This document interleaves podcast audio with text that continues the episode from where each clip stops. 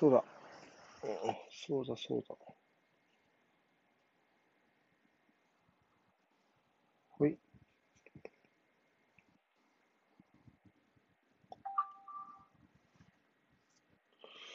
で、で、で、でだね。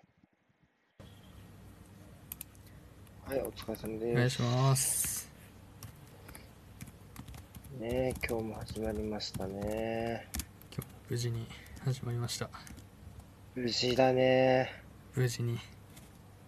無事に行ったね。しょなんか、キャス、キャスくんがいる。声の隣にキャスくんがいる。キャスくんって何？ア本当だイテム。のとこに。なんだっけ？これなんかもらったんだよね。前に。誰かから。どなたからからもらったんだよね。なんかこれスタンプみたいになってんですね。いろ、あいろんなキャスくんがいる。かわいいよね。かわいい。いやー。まあ、あのーあれっすよね。全試合視聴、挑戦マンのガチャさんと、はい。あとは、レ。ビューを書く人あはいはいありがとうございます。の、我々、正念場じゃないですか、今週。そうですね。特に、あの、なん ACL の前倒し分があるチームは、なおさら、うん 正念場じゃないですか。もう、うん。ね、まあ、リーグ戦全体で言えばあれですけどやっぱレビューで言うと他の試合があろうとなかろうと、うん、その1チームの試合があったら巡ってくるわけですからそこはもう中2日とかもう無理でしょ実質。中2を2はおかしいね。ああれでしたっけ？中水2を2日曜水曜土曜でしたっけ？土曜。次。そう。それはそれ無理だなもう。中2俺も連続。CL 見てるしね。そっかそっか土土曜日か全部。全部土曜日か。CL も書きたいしね。はいはいはい。まあ CL はまあ一区切りついたというか一応ね。そうね。いまあ次の試合は来ないからねないけどまあ直近近で言えばまあそこもあるっていうそう、有給さ、そうそう、ヒロさんでしょ？ヒロさんが有給使おうっつってて、そのレビューを書くのに。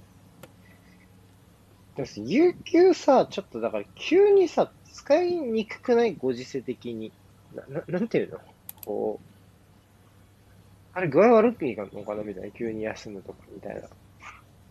ああなるほど想像が働いちゃうみたいな面でわかんないけどね。でも、有給使って別に今、有給使ってやることはないじゃん。でも、有給はたまるし、普通うんに。なんなら今、結婚休暇っていうものがありまして、それはもう半年、半年で、な、入籍してから半年でな7日間をもらえるんだけど、消えちゃうんだよね、それ使わなかったら。そうそう。ああ半年で使それをわないと使い切れるかどうかっていう。でも、どこも行けないじゃん、今。まあそうっすねいけないっちゃいけないですよねうんそんなまとまってはねねまあ、だから、そうそう、だから、まあ、やるとしたら、その、もう本当に、その、まあ、挙式とかが終わった後に、その、温泉とかに、こはいはいはう、い個室ついてるような温泉とかだったら、まあ、結構安心じゃな。いわかんないけど、すげえ高高そうだけどさ、でもけ、でも、新婚旅行も行けないしさ、みたいな。まあ状況くらいは整えればいいかなっていう。状況整えればいいかなっていう。そうね。ぐらいだけどさ、意外とだから有給使う道って意外となくないっていう。あまあレビューを書くかどうかは置いとし、はいはい。置いといて。まあ世の社会人の皆さんがどれだけ有給を取りやすい環境にあるかっていう 問題もね、それはあるな。単純にね。ね。やっぱあるけど使えないみたいな環境もやっぱ多々あるじゃないですか、そうね。うちはそんなこと全くないけど。う、ん、本来はダメだけどそうね。それもあるしね。で、別に使わなくていいやって思っても変じゃないしね、この状況だと。うんうんうん有給か。有給。まあでも有給、まあなんとかなるかもしんないな、こ今週は。神戸戦のプレビューは大体上がったし。まあ清水。清水はまあなんとかなるだろ どうどういう意味かは分かりませんが清水はなんとかなるう。らしい激ですで、そんな、そんななんていうの、何回じゃないんじゃないかっていう。わかんないけど。っていう。まあ予想ではっていう予想では、そういうイメージかな、と思ってる。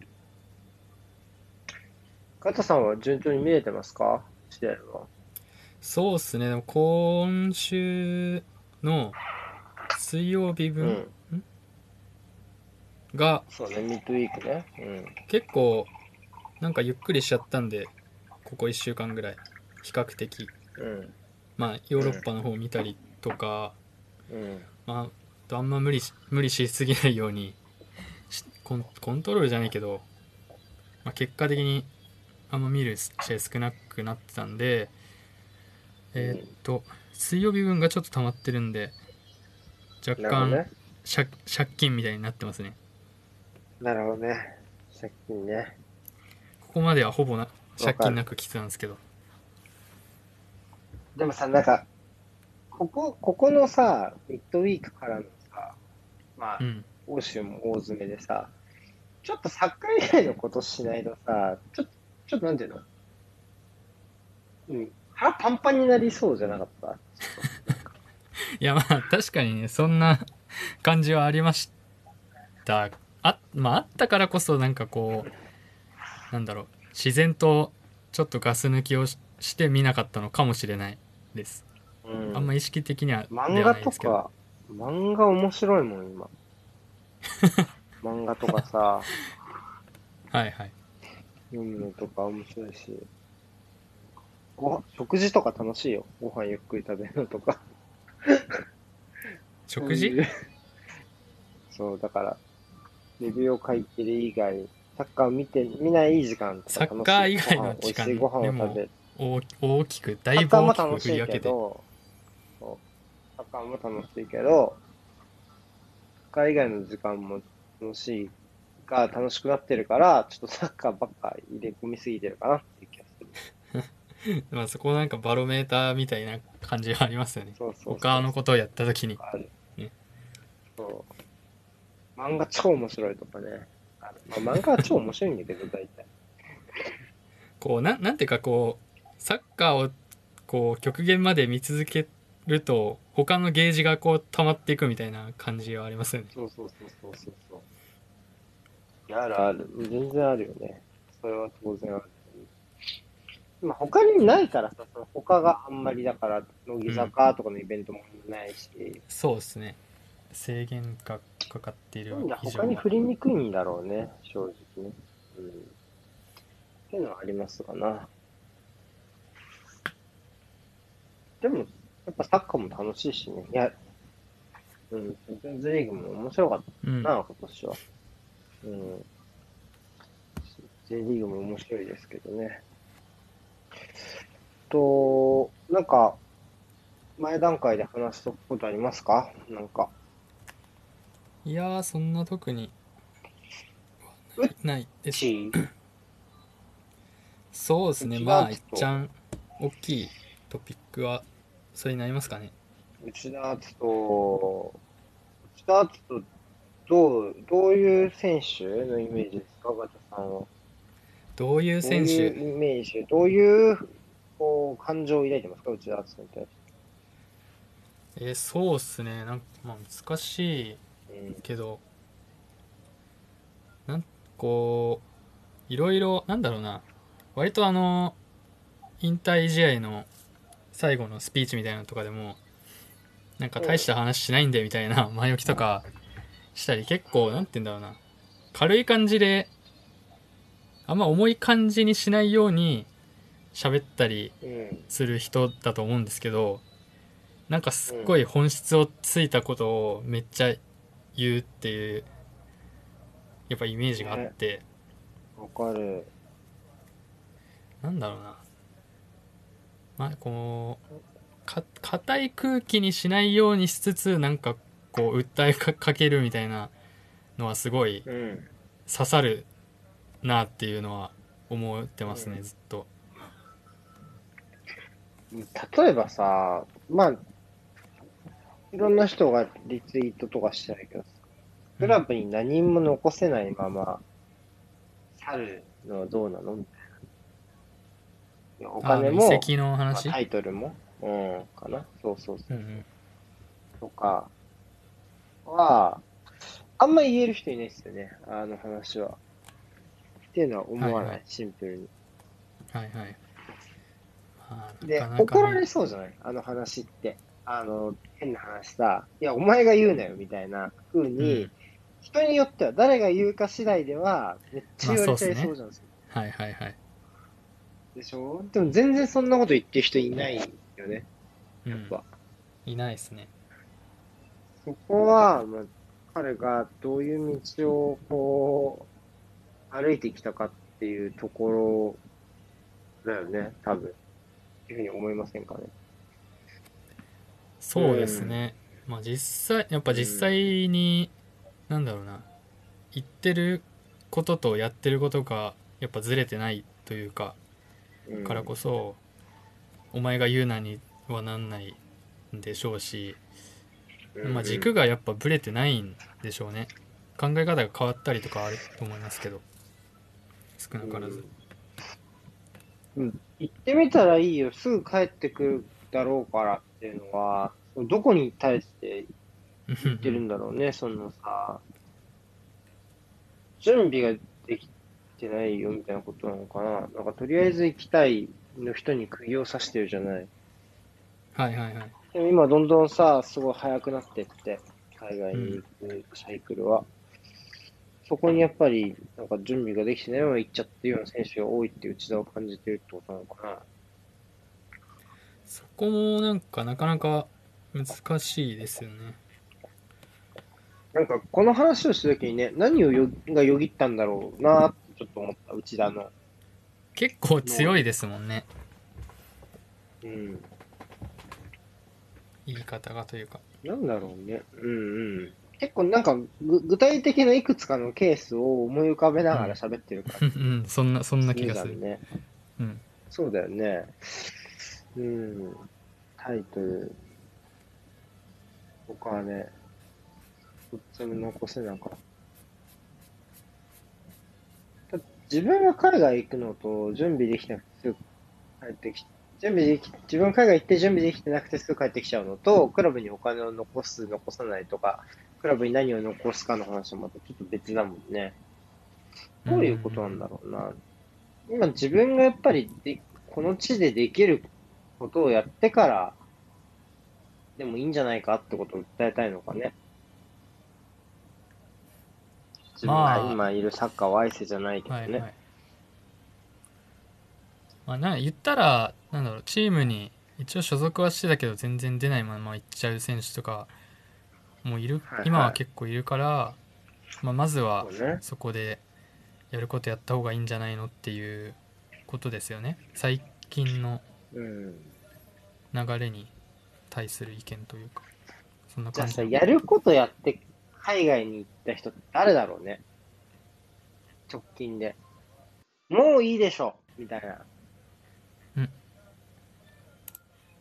うん。ちょっとキレキレキレに「ちょっと切れた？もういいでしょう」から聞こえましたなんかもういいでしょうぐらいの感じで移籍した選手って誰だろうね、逆に。はいはいうん活躍をしてからみたいなそうそうそうそう。そんな選手いるかな？ん？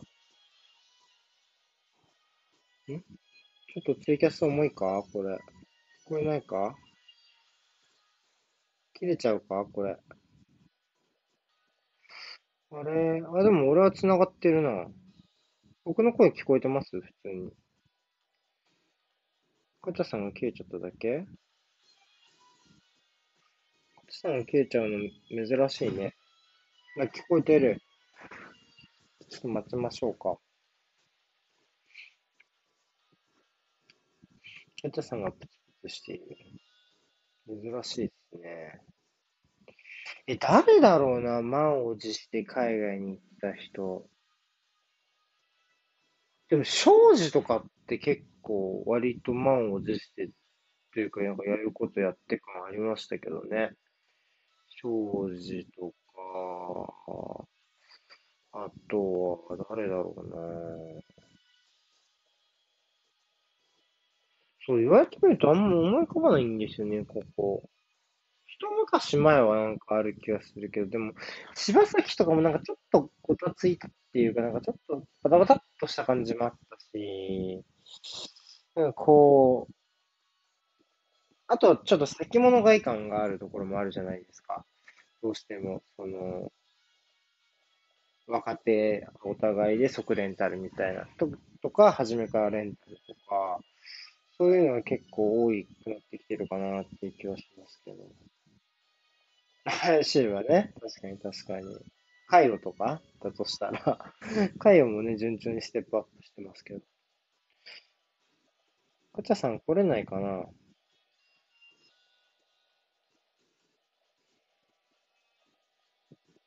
あ、はい、シルバーね。そうだよな。そういう意味では、あ、でも、冨安とか、ある意味順調にキャリアを歩んでるのかな。あれは先物買いという感じも、まあ、ちょっとしなかったかもしれないですよね。冨安とか、ああいう例になるんですかね。ちょっと内田篤人の話からだいぶ逸れちゃったけど。意外とやっぱ少ないですね。そういう、あの、満を持して行ってやったぜ、みたいな感じの遺跡は意外と少ないような気がしますね。うん。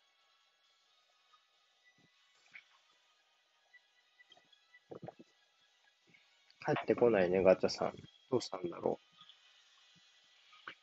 あれしてるの。新潟、新潟経由、新潟から浦和経由で外に行った感じですか。なんだかんだ、浦和とか、浦和って最近か、あ、関根が戻ってきたのか。そうか。鹿島がやっぱり何人か行って、安倍とか、まあ、庄司も行って、帰ってきちゃったけど、あと鈴木優馬とかか。あとは、安西とかどうしてんだろうね。全然こう、わからないけど。あ、あすいません、聞こえます？か？大丈夫ですよ。オッケーオッケー。あ、大丈夫ですか？なんかめっちゃ、急にめっちゃ重くなっちゃった。失礼します。珍しいですね、ガチャさん側が。こっちのあれでしたね。珍しい。初、初落ちを。うん、ちょっと全然、はい、間の話は全然聞いてなかったんですけど、聞けてなかったんですけど。全然、意外と、その日本人で、このなんか満を持して、外に出、外にっていうか海外に出てった選手があんまり多くないねっていう。話をしてました。とんうん。だ誰かいるかなっていう話を。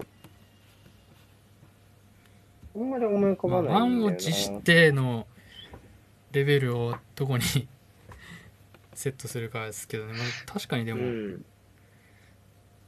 まあでもちょっとウッチーはなんかなんだろうな、うん、もう基準にしちゃうとさすがに厳しすぎる気がしますけどね。うん。そうね。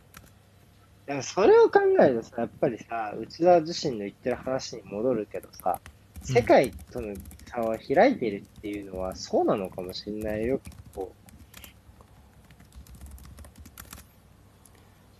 あ世界と日本の差は開いてしまっているみたいな話を。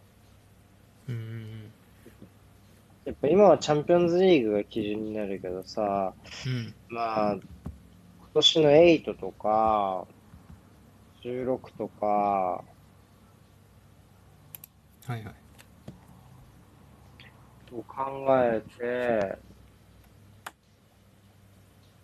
やっぱ日本人がそこでプレイしてるイメージ湧かないよね。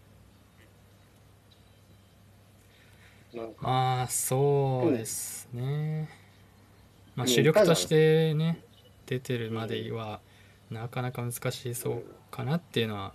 かつてはいたじゃんね、長友も内田も、そこには、はいはいはい。っていう話で。確かにね。しかもサイドバックでね、サイドバックでね考えられなくない？まあ今思い返すとすごいですよねその比較した時にね。サイドバックだよ。うん。やっぱそこからサイドバックに求められることとかもいろいろ変わっていって、まあちょっとまた日本人の違うようなね、ところがトレンドになってる部分もあるのかもしれない。うん今期で言えば、三笘がこのパフォーマンスをシーズン最後にやったらやりきったことになるのかな。うーん。川崎でしょ？やっぱタイトルは欲しくないですか？川崎だとしたら。優勝したらじゃないまあチームに何をもたらすかに含めてなんじゃないかな。まあ一番わかりやすいのはタイトルですよねやっぱねリーグ優勝したら、うんして、このパフォーマンスだとやりきったことないんじゃないですか、やっぱり。三笘もね、結構年齢が上なので、23でしょ、もう。ってなうんると、年さんですまあねそんなに、そんなにゆっくりはしてられないですよね、川崎本人のキャリアプランの逆算から考えるとね。うん。っていう形ですから。まあでも、内田、かっこよかったね。まあかっこいいっすよねかっこいい超かっこいいあれは、あれはすげえ。うん全然さ、ここから鹿島以外のチーム、まあ本人は鹿島に納得してなかったっていうのが多分うん一つ引退の要因要因としてね、鹿島のユニフォームを着るのに納得するような、まあ、日々の練習の姿を見せられなかったっていうのがね、一つ要因って言ったけどね。まあ、内田ほどの選手になればきっと、じゃあ、まあ、心情的に同じカテゴリーが無理だとしたら、カテゴリーを落とすとか、ん J2 とか、まあ別にもう一回海外出てもいいだろうしっていうところは、正直ある気はするけど、まあ、もちろん膝のね、話ももちろんあるけど、はい。それをしなかったっていうのは、やっぱり、鹿島に対してのこだわりがやっぱすごいあったってことだよね、きっと。まあ帰ってきたのもそうですしねもちろん。そこはやっぱあったんでしょうねきっとねうん、どうやっぱちょっと早すぎる気持ちありますか？ああこのタイミングでの引退っていうのが、そうね、まあ、ぼ僕らが決めることではないがっていう。う、ん、や野暮だけどっていう前提で。まあでもなんかなんだろうな、まあ、ある意味こううつ美しいままって言ったらあれ失礼かもしれないですけどまあいい,、うん。いいタイミングではあったんじゃないですかこう無理にして続けるってよりも、引き際ってやっぱかなりデリケートです。ごい難しいところだと思うんで。まあ今、うん。もちろん怪我とかの話もさっきありましたけどでも含めてでしょうけど、まあ、やっぱな自分が納得できないくなったタイミングでまだできそうだけど周りから見たらできそうだけど自分はちょっとこれじゃ納得できないなでやめるのはまあなんか綺麗な感じはうん。して僕は好感を持ってますけどねうん。やっぱし、あと、ぼ俺個人的に強いて言うなら、やっぱり2010年代の日本代表って、本田圭佑の物語だったじゃないですか。本そうですね。田圭佑と香川真司の物語だっうんたと思うけど、そう、なんか、内田篤人の物語だったら、要はもっとね、代表に、なんだろう、たくさん出れるようなフィジカルコンディションだったとしたら、うん。どうだったのかなってちょっと思っちゃうよね。うん。うん。もう4年あロシア？うんところまで、はいはいはい。まあブラジルで14からダメにな18っちゃっの流れで。て、そうそう、その4年間に内田が、もし、がっつり代表の主力選手として関わっていたとしたら、まあ、今の日本代表ってどうなってたんだろうなってちょっとすごい気になるかもしれない。まあなんだろうなこう。っていうのキャプテンとかみたいなタイプではないじゃないですかこうなんとなくけど、そうそうそうそうそうそう。でもこう絶対にこう影響力がある選手というか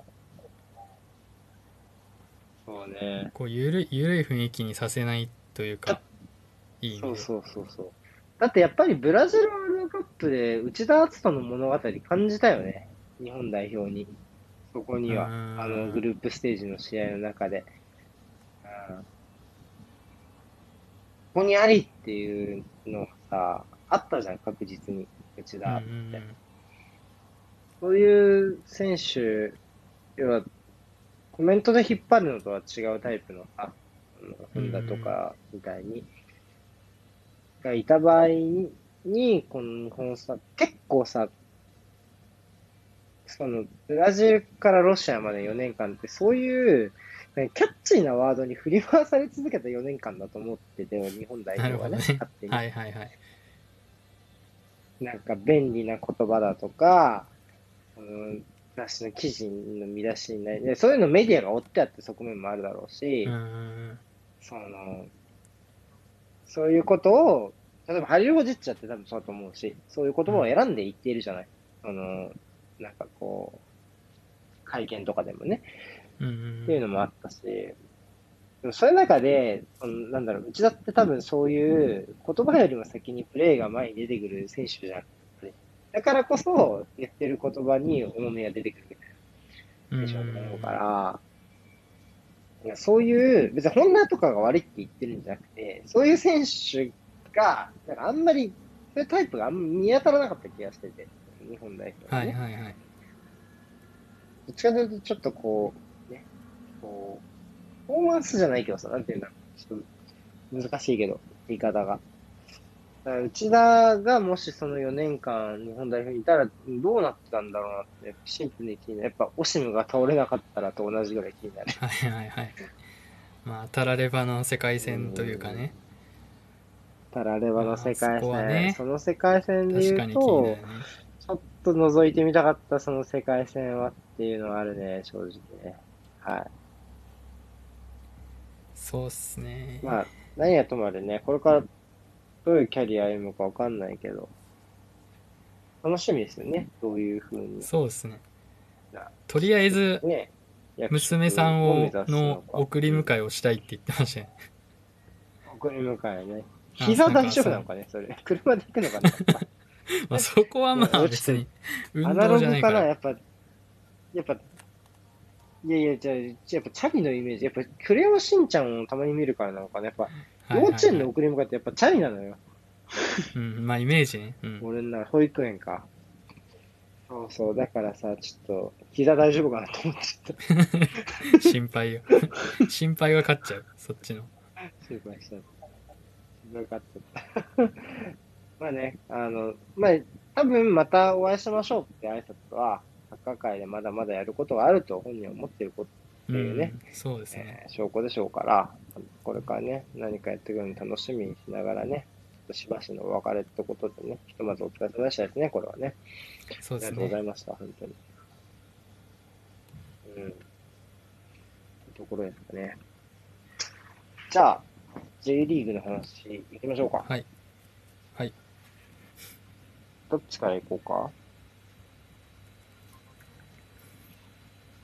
どっちの話かましょう行くか？じゃあ僕からいきますかじゃあ、10 11節から行こうか。まず。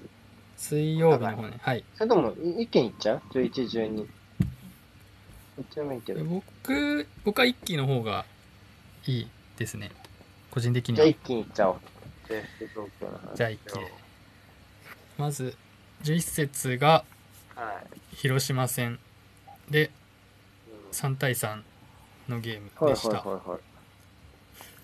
でなんなんかこう多分外からのイメージもそうだと思うんですけど割とこうなんか1-0のゲームをなんか予想しそうなカードじゃないですかこのなんかロースコアな。そうでえもないですか？東京と広島？はい。そんなことないですか？そうでもね、い。や、今年でしあょ？今はい年は違うでしょ、あ本当ですか？今年、まあ去年だったらなんかわかるよ。うんうんでも今年は違くね？なるほどそんなことない？まあな すごいごめんね、出花をくじいて。はいはい。まあなんかまあとりあえずまあ別にイメイメージはわかんないですけど、なんかまあそういう感じかなと思った中でもうん3対3とかいう、あ割と荒れ荒れたというか打ち合った試合だったんですけど、うん。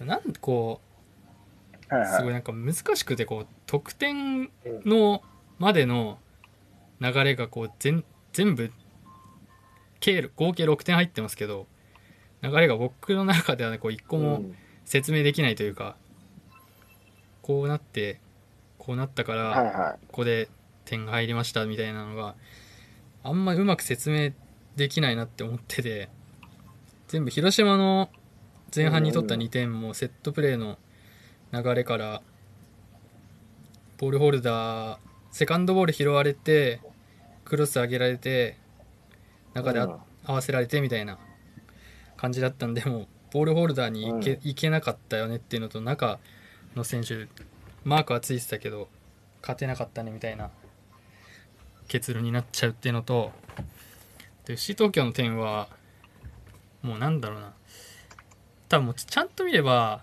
なんもっとなんか差がかったと思うんですけど割と広島のバックスがすげえゆる緩くなっちゃってこの19分22分で点取ったんですけどおおそうなんだ。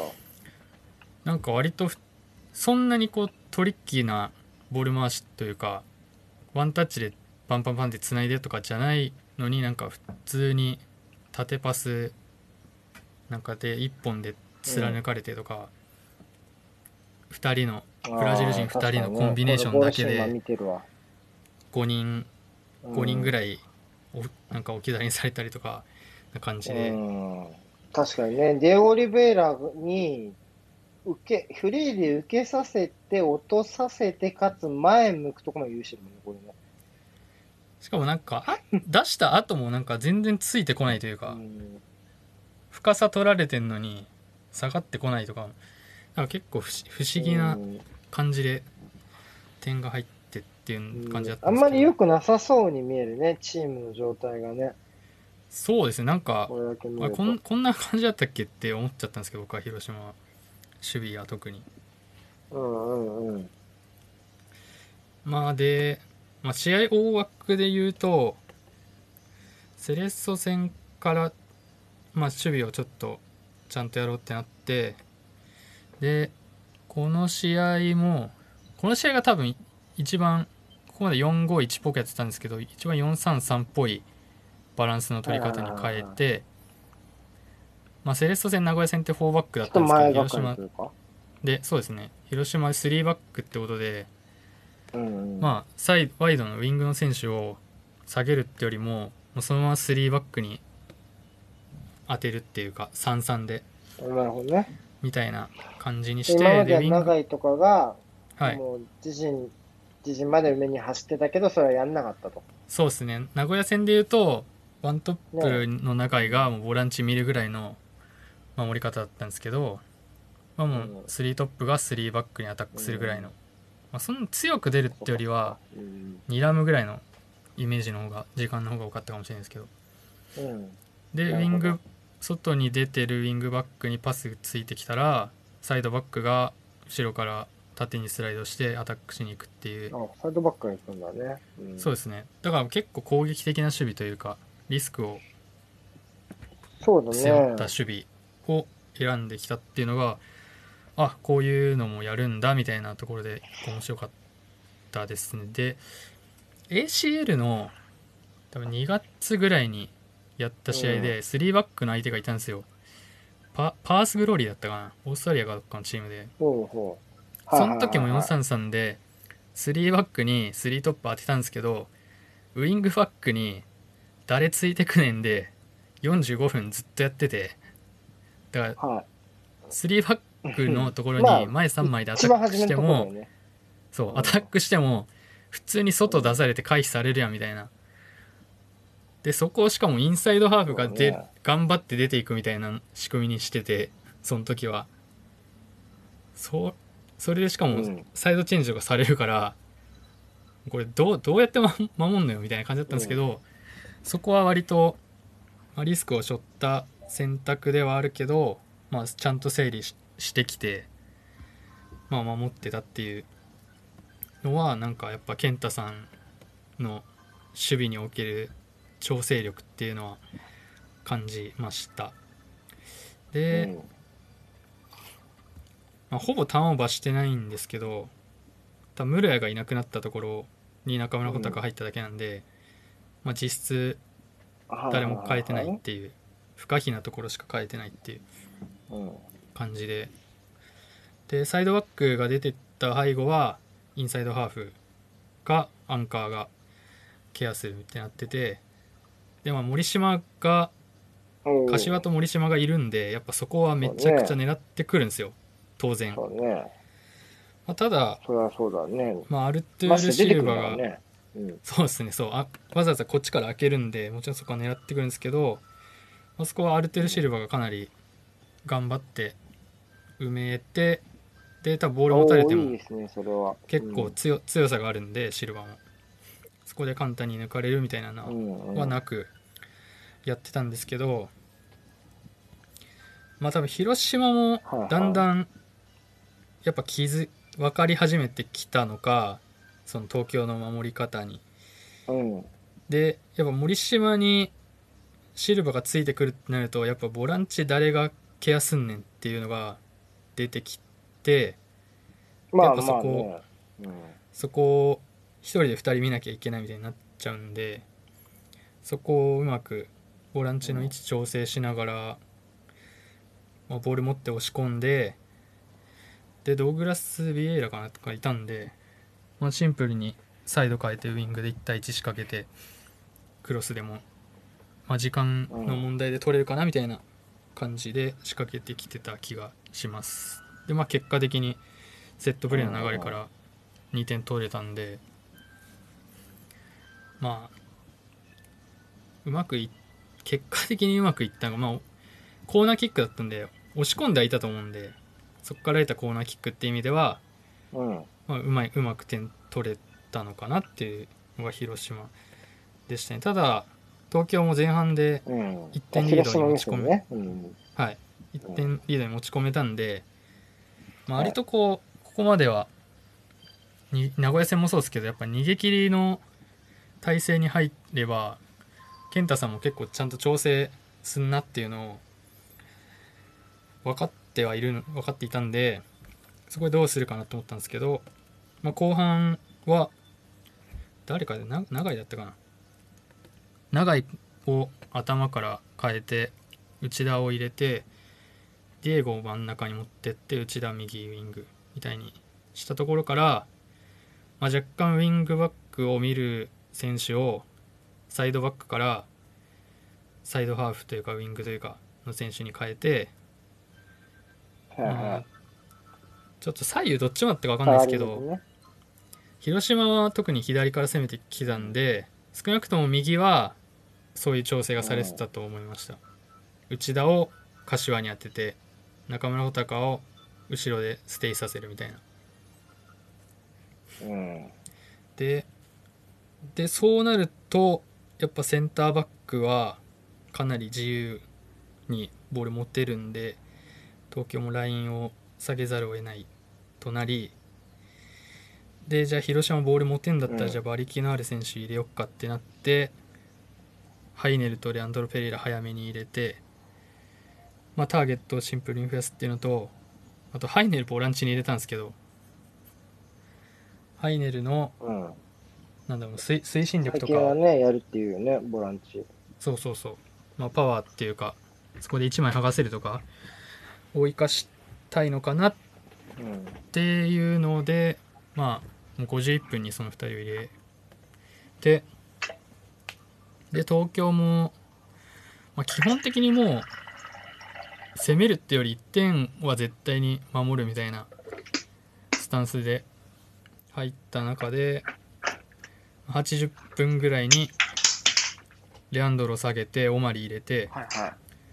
541に変えました、でまあ多分本当は中盤を入れ替えたいのかなっていうのはなんか勝手に思ったんですけど、まあ、多分中盤の真ん中3人と同じことをできる選手がいないっていう判断のもとに、だったら後ろ5枚で埋めちゃおっかっていう感じだったんじゃないかなって思うんですけどでまあ、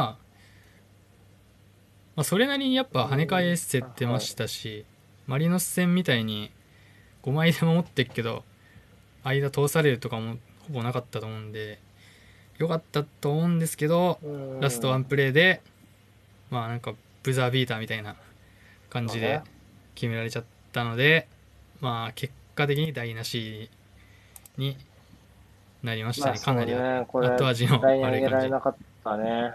うん。そうっすね。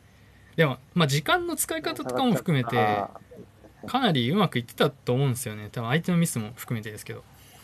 まあでも最後の最後でちょっとうん。なんだろうボールの戻し方とかうん。のところで、まあ、一個こう1ミリずつなんかこう歯車がずれたところをうまいこと足元すくわれたみたいな 感じだったちょっと、俺ハイライト見てたら、ハイライト見てたら、レアンドロとディエゴ・リフェラに笑っちゃった。この失点した後のはいはい態度。別にニッコニコでしたからその直前の直前ニッコニコだったのに。もうし急に葬式みたいな顔になったんで。すんげえごい Twitter 指摘されてるよ。でも上げられてましたけど。こんなの笑っちゃうね。そうだから第三者から見たら笑っちゃいますよあれは。当事者からしたら笑えないですよ。ね。当事者からしたらあみんなあんな感じでしたから、本当に。なんかこう表していたというか そうだね。サポーターの表情を。あんでそう、最近さ、立ち上げであんまりなかった、なんていうの？そのぜ東京とかじゃなくて、はい、あの、リーグ全体として、うん、あんまりなかったじゃん、その、スラストワンプレーで、みたいなの。でも最近さ、そうじゃあ主に鹿島なんだけど、やってるの。はいはいあの、神戸とガンバ両方そうですね。そうですね。確かに。ごめんね、ダビド君来たタイミングですごい嫌な話しちゃって。まさにラスラスワンでしたもんね。どっちも。たまにね、出てきたね。うん。で、この試合もそれが起きてしまったと。そうですね。来ましたね。で健太さんもうん。最後のワンプレーまではなんか予定通りだったんですけどねって言ってたんでなんかもうまさにそんな感じだったと思います、うん。なんか僕はもう健太さんが打てる手はもう全部打った上でまあ最後我慢しきれんかっていう感じだったと思います。広島戦は。うん。かなり勝ち。まあ、す、5バックってアイデアは、その、そもそも向こうが、やっぱり5枚で来るからみたいなところがベースになってるの、トップが。数は合わせたいみたいな。どうどうですかね？なんかも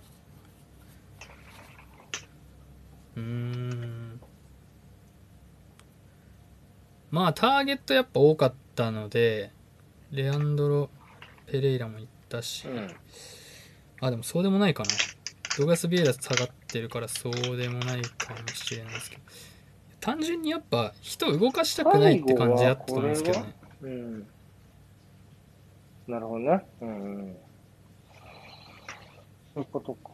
人を動かしてかうん、難しいね。やっぱり7人、5人交代とはいえ7人ベンチだと、そんなに逃げ切り方のバリエーションって持たせるの難しいもんね。誰を下げるかぐらいで、まあ限られたカーなドかなか、でうまくやんなきゃ。オマリ入れるしかないよね、こうやって他に、ね、守備的にやりましょうたと思いますよ。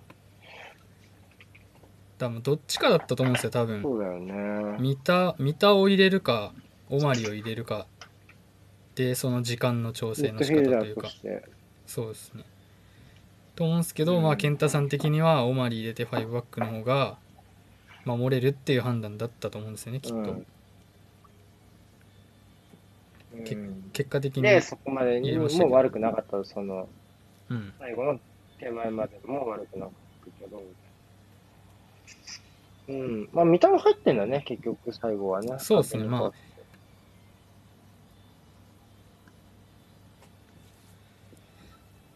まあちょっとだからなんだろうな内容は正直得点の動き方はまあ狙い通りとかそういう感じではなかったですけどやっぱリードしてからの展開っていうのはかなりわ分かったというか意図が。うん。分かったんで内容自体は悪くなかったんですけどやっぱこう最後の最後で追いつかれて勝ち点を落としたっていうので非常に印象は悪かったので、結構よく思ってない人はたくさんいました。ギスギスした。うーん。まあいギスギスしたってよりはこう一過性のあれだったとは思うんですけどまあやっぱ言ってる人はたくさんいましたね、まあこれこの。なんだこのプレーで勝ち勝勝ち点落としちゃうんだったらまだ勝てるチームじゃないんじゃね？みたいな感じのはたくさんあったと思います。まあごもっともだと思いますけどまあ、それは確かにそうだよね。そういうのもあるしね、うんもちろん。うんそれはまあ全然間違ってないと思うけど僕は割とそこまでの過程を。見てうんほしいなっていうのは思いましたこの試合ではまあ、それはやっぱあるというか、まあ、レビュアー、レビュアーというかさ、まあまあう、んそういう要は、チームに対して一つ言ってやりたいぜみたいなやつは、大体まあ、そういう、最終的に勝ち点が動いちゃったプレー以外のところをね、こう見てくれよって言いたくなるもんよね。そうですね なかなかねうん。なかなかまあそうはいかないんですけどねやっぱまあそれでこう、うん。湘南戦のももうそうなんですけど湘南戦も正直まあ結果だけ見て3対0っていうのは、まあもちろん良かったっていうのはあるんですけど、うんやっぱそこもうん選手変えたんですけど、結構大幅に若手を起用してっていうのがあってはいはいっ。ていうのがあった中で、うん。まあ、守り方をかなり工夫してたというか選手にと、まあ、相手に合わせたというかっていうのが僕は深読みかもしれないけど感じられたっていうのがあってでやっぱこう突戦までこうバランスめっちゃぐっちゃぐちゃになっててやっぱ健太さんの責任を問う声みたいなのがめちゃくちゃあったんですよ。まあ、そこはまあ叱るべきっちゃ叱るべきだと思うんですけど。でもやっぱそのここ4試合でのこう調整力というかはかなり僕は優れてると思ってるんですけどやっぱなんだろうな。監監督の采配をこう褒めるって言ったらちょっと上からになっちゃいますけど声はなんか全然ないっていうのがやっぱちょっと消せないかなっていうのは思います。あんだけあんだけちょっと叩いてたのにこう修正したところに触れてややってよみたいなのはめっちゃありますよ僕は。うん、まあでも結構去年で言うと、鬼木さんもそんな感じではあったよね。俺もやっぱりどうなのって思う試合もあったし、まあ良かったって思う試合もあったけど、なんだろう。まあそれはあるあるじゃない？やっぱね、みたいな、ダメだった時に。っていうのは、めっちゃ言うよね。うん。それは超あるよね。まあそのそうね。で、湘南戦も良かったってことね。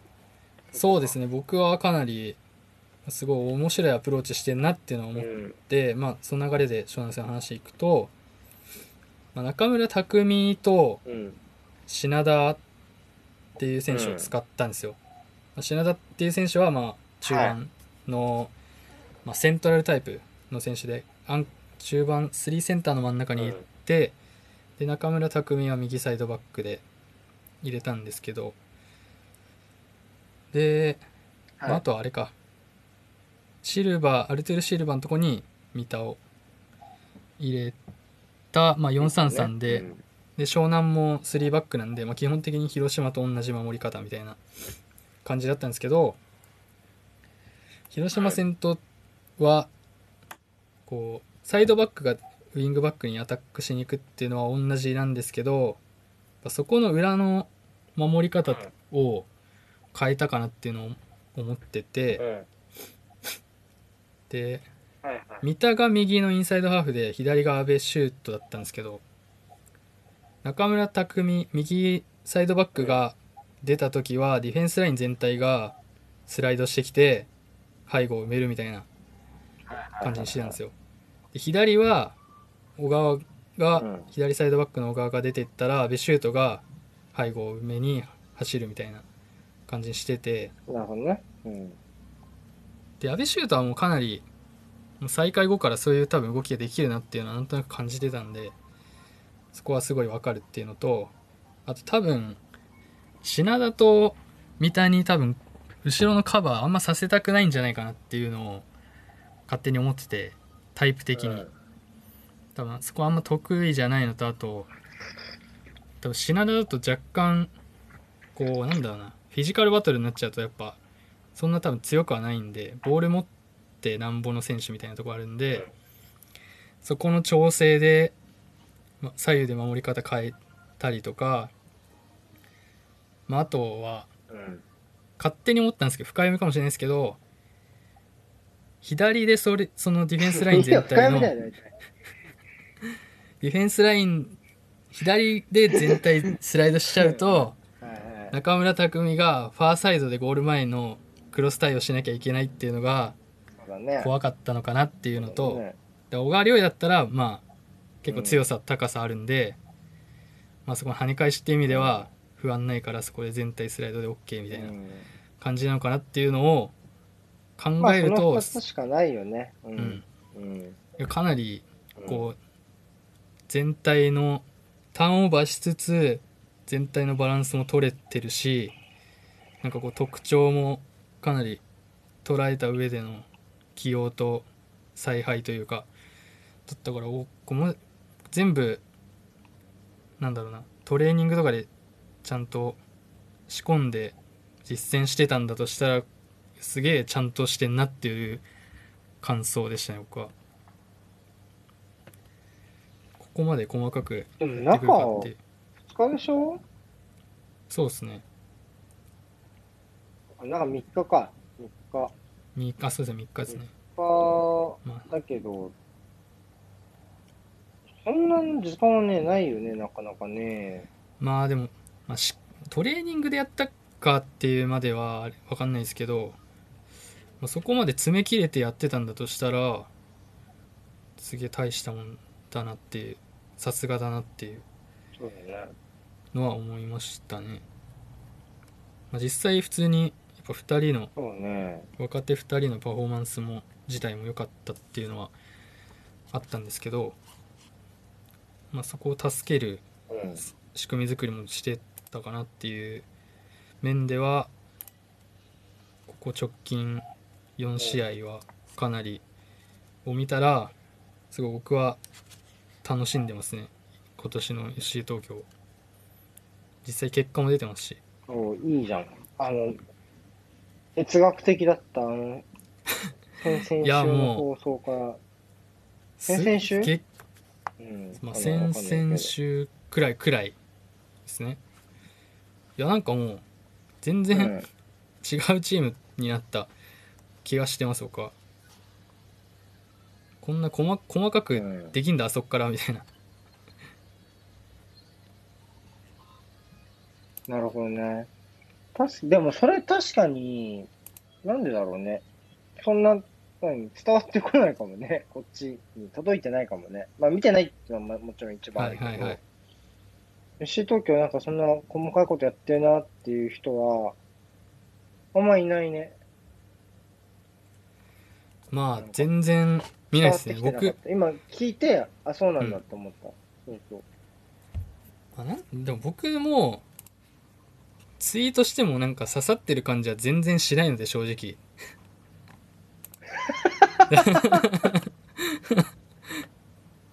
だからまあななんかそこはなんて言えばいいかわかんないですけど。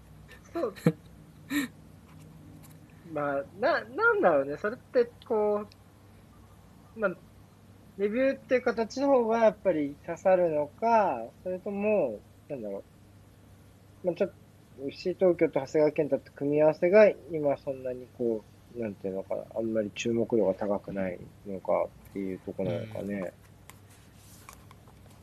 らやっぱここ18年19年はもう基本的に442でなおかつ同じ11人、まあ、まあ1 2 3人ぐらいでどう戦うかをファーストセットでのファーストセットでファーストプランをどう極めるかみたいなチームから割となんだろうな選手に合わせて微調整するっていう感じになったのはすごいうん。意外だったんです、で僕の中ではうん。なんだろうなすごい面白いものを見させてもらってるって思うんですけどなんか周りはそうでもないん。だろうなっていうのは感じますね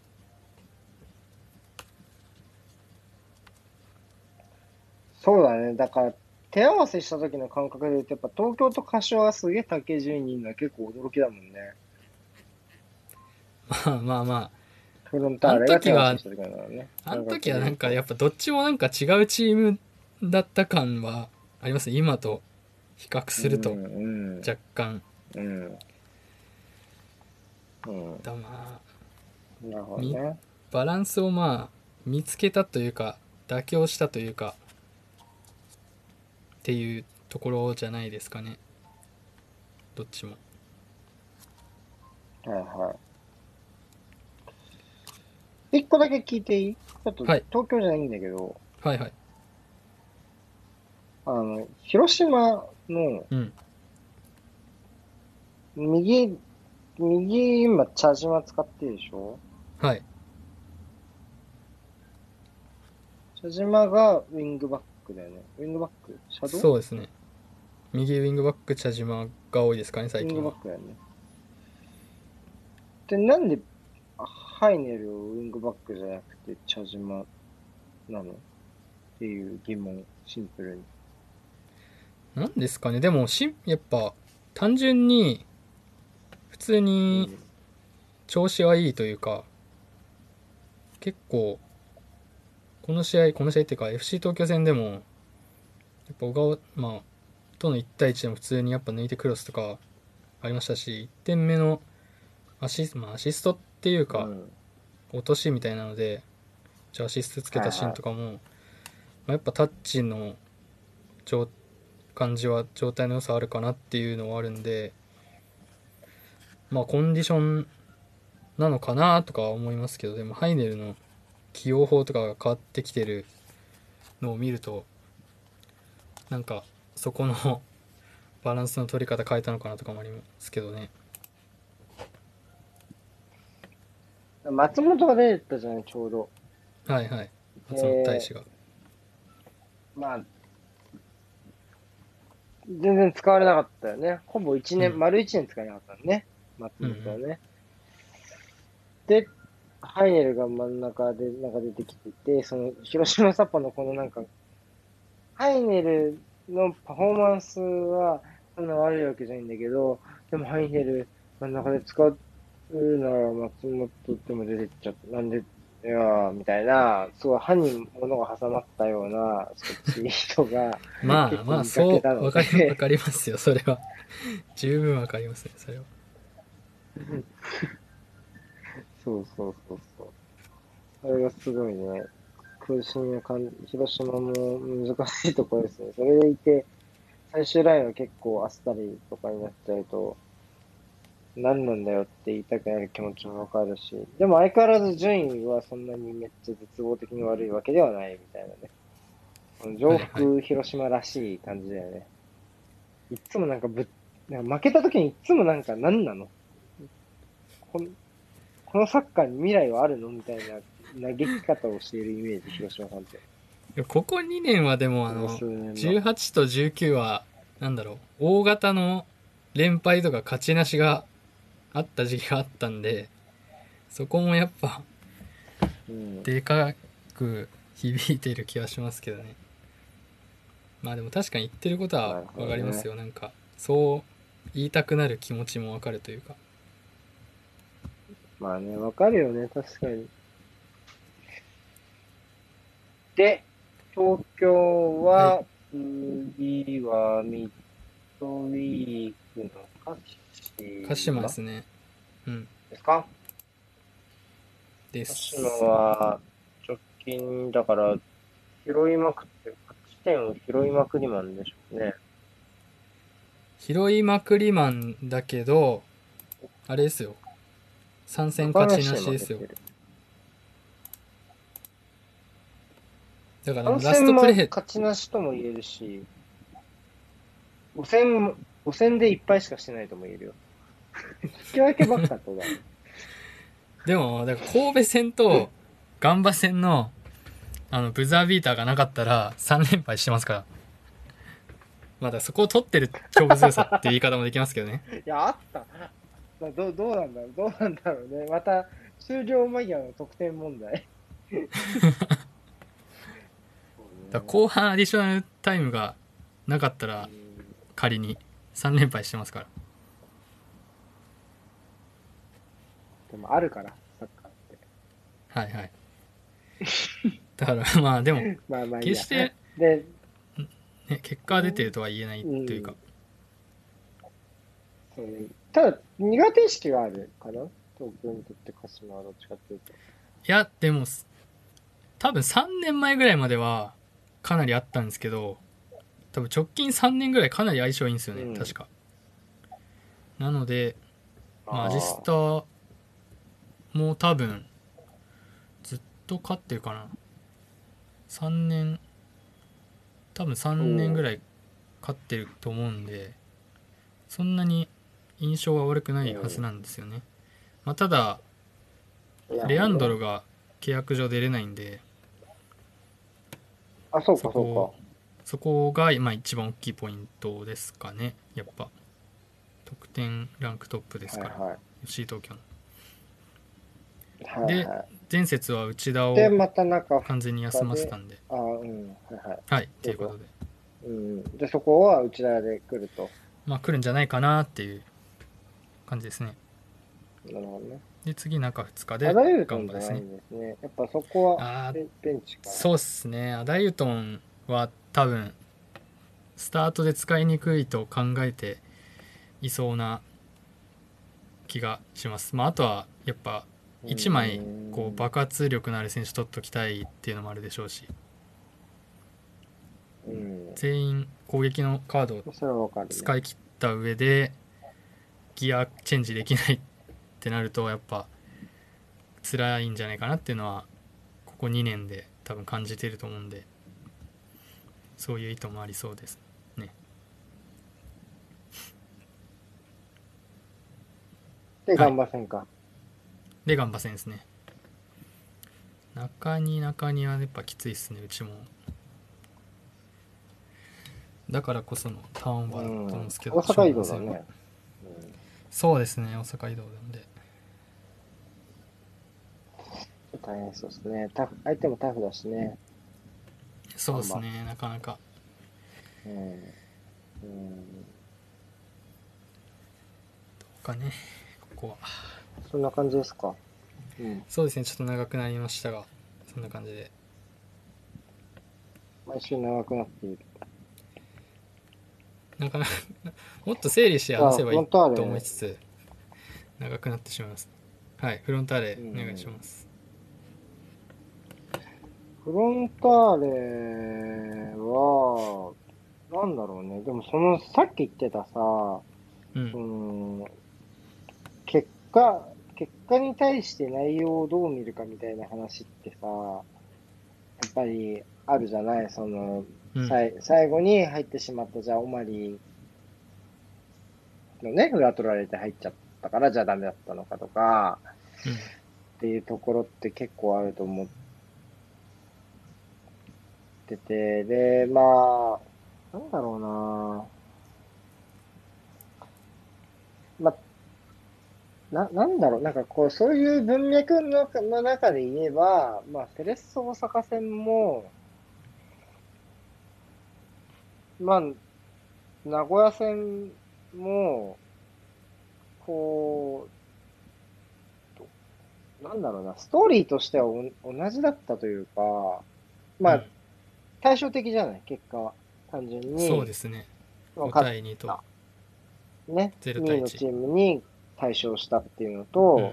3位のチームに負けてしまったっていうところで、結果は対照的なんだけど、チームのね、この大まかな流れとしてはね、結構近いというか、まあ、確かに、セレッソ戦の方が、その今季やりたいサッカーとしてはできていたと思うんだよ。そのいわゆる家長、長谷川、ダミアンみたいな、その要は大外を使って、そのクロスを上げて、ファーにみたいなやり方とかっていうのは、まあ、今季の序盤、まあね、FC 東京戦とかでも結構見られたけど、うんうん。そういうところで見られた一つの形じゃないですか。で、やっぱりあれ、あれを見たさってね、やっぱり正直自分はああるというか、でもやっぱあれって、まあひそういう人がいて、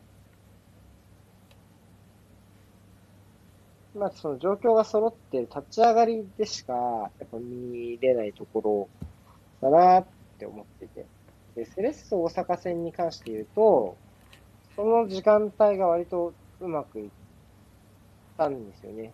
で、その、それが多分丸橋の PK、丸橋が出て PK のシーン、うん2点目のシーンなんだけど、そのところは、前半の中でそういう、えっと、まあ、広い方広い方を使っていって、サイド薄い方を作る。やっぱセレッソ4枚ちゃんとサイドが比較的スライドしてくる分、逆サイド間に合わないから 4, 4枚の分、うん。そこのボールの方が人より早くゾーンに対して動いて、ゾーンに対する攻略ってそこのチャレンジじゃないですか。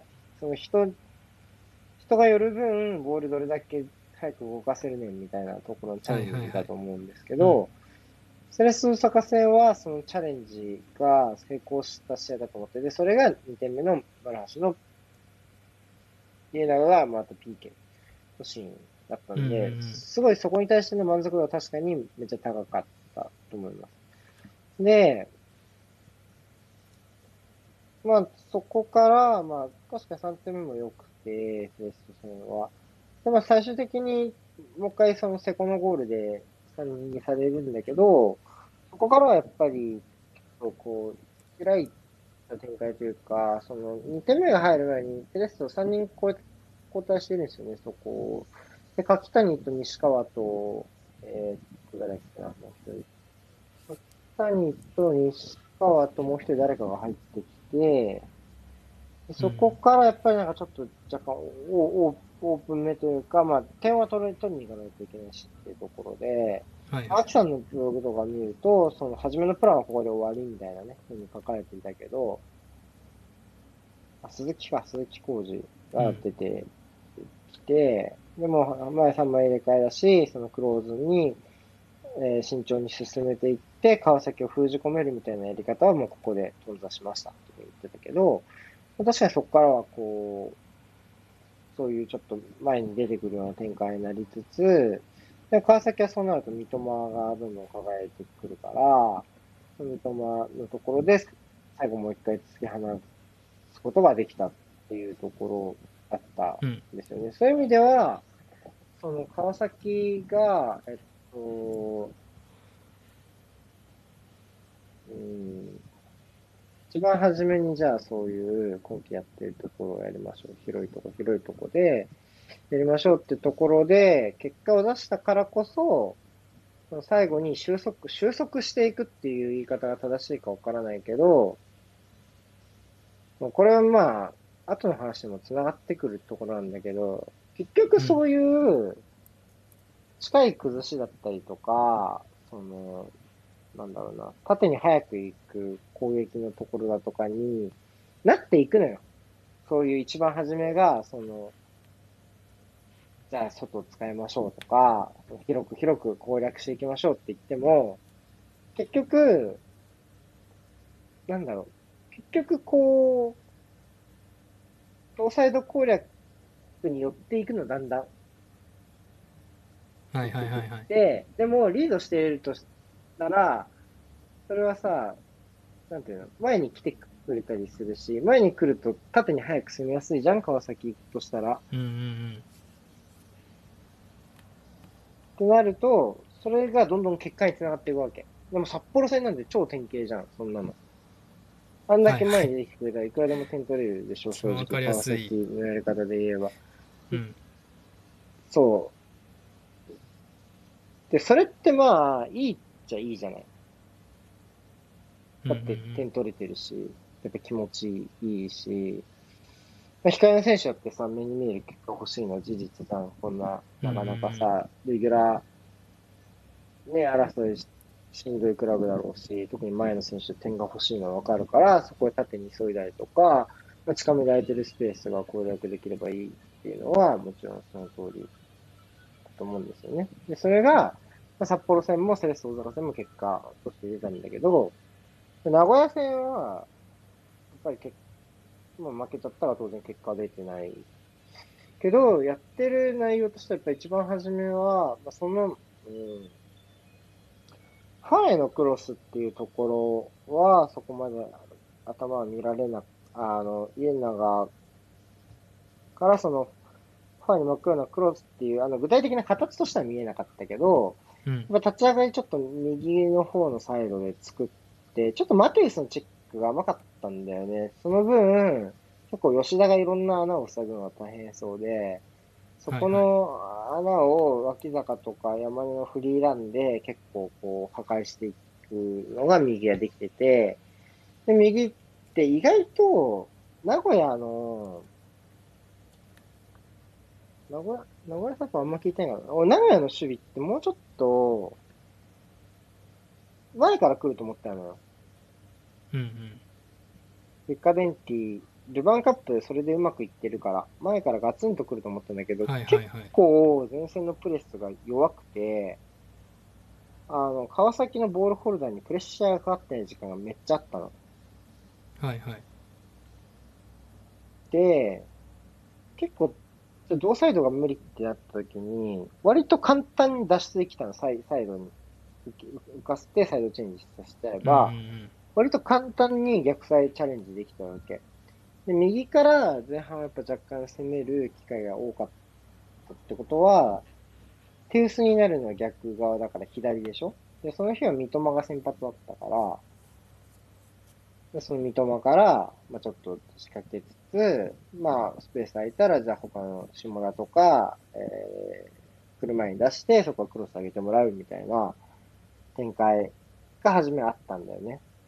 うんで、実際まあ、開始4分でね、えっと、森田の決定機があったりだとか、あの、まあ左サイドもえぐるところまで行ったりとかしたんだけど、やっぱ名古屋ってなんだかんだ中硬いし、やっぱクロスの精度っていう意味でも、やっぱ川崎の左サイドとか十分じゃなかったと思うの、下田とか、車とかのクロスの精度がそこまで高くなかったっていうのもあり、でもやっぱり、なんだろうな、なんかやっぱちょっと緩くて、なんかダミアン背負えてるし、普通に縦パスも入るし、中央から。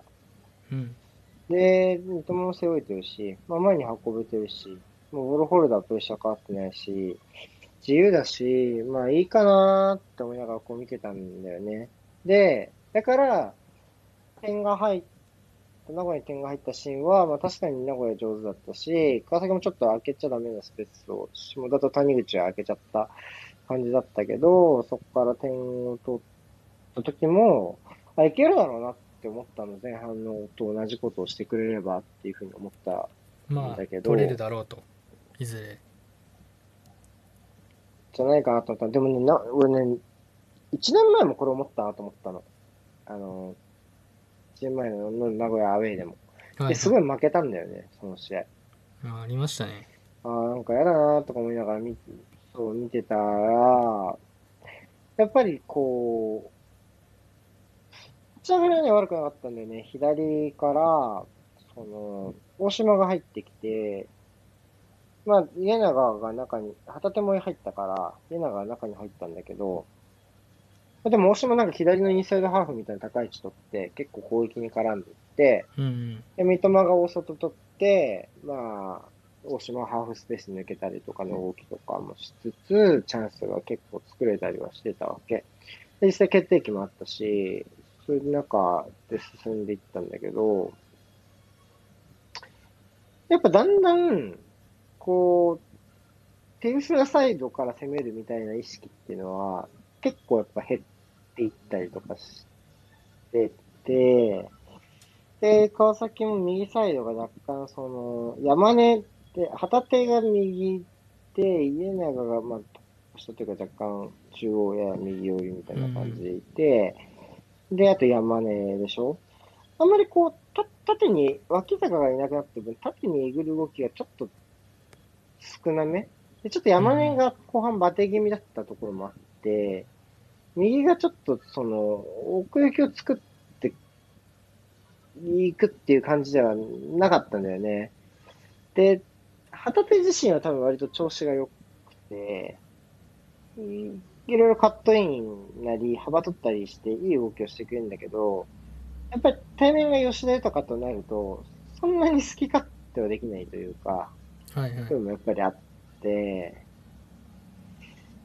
っていうので、だんだん右が、まあ、そもそもまあ展開でオープン、オープンになってから手薄の状態で回ってこないし、で、まあ回ってきたとてそういう状態だから、ちょっとこう詰まり気味になってきたなーって思っていつつ、で、そういう時なんとかしてくれたのって大体最近は三笘なんだけど、まあその三笘が怪我をしちゃって、うん。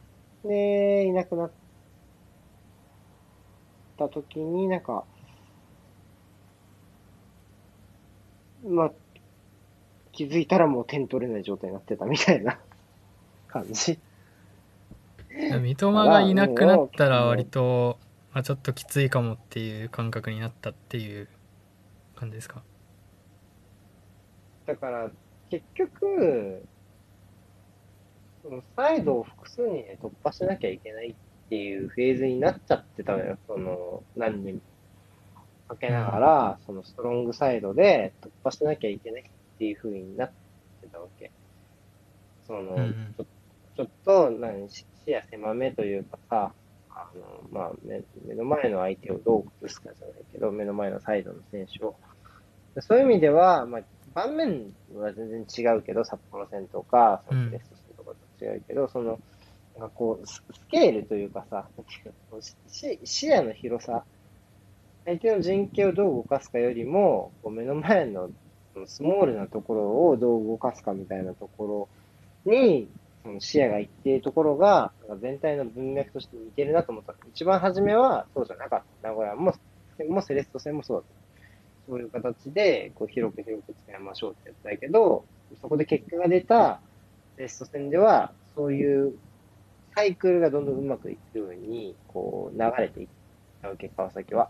うんうん、で、名古屋戦は、そこの初手で、うまくいかなかった。うん、セレスト戦も確かに初手でうまくいかなかったけど、そこからのリカバリーを考えたときに、こうまあ、三笘がいなくなった状態では、まあ、三笘いてもダメだったかもしれないけど、うんでは、もうそこの、なんていうの、もう一回この、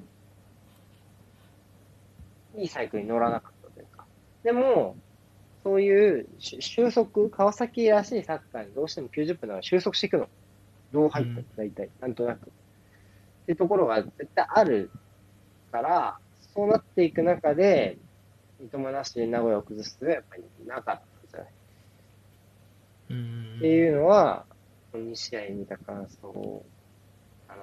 だから、なんか、まあ対象、結果対照的なんだけど、名古屋戦もセレッソ戦もやっぱ今季川崎が抱えてる課題みたいなのを感じる部分もあったし、で、まあ、強みというか、まあやっぱりサイドの崩しっていうところでは、去年よりは良くなってるんだよ。それ、それ自体はね。はいはいっていう。だから難しいところではあるけど、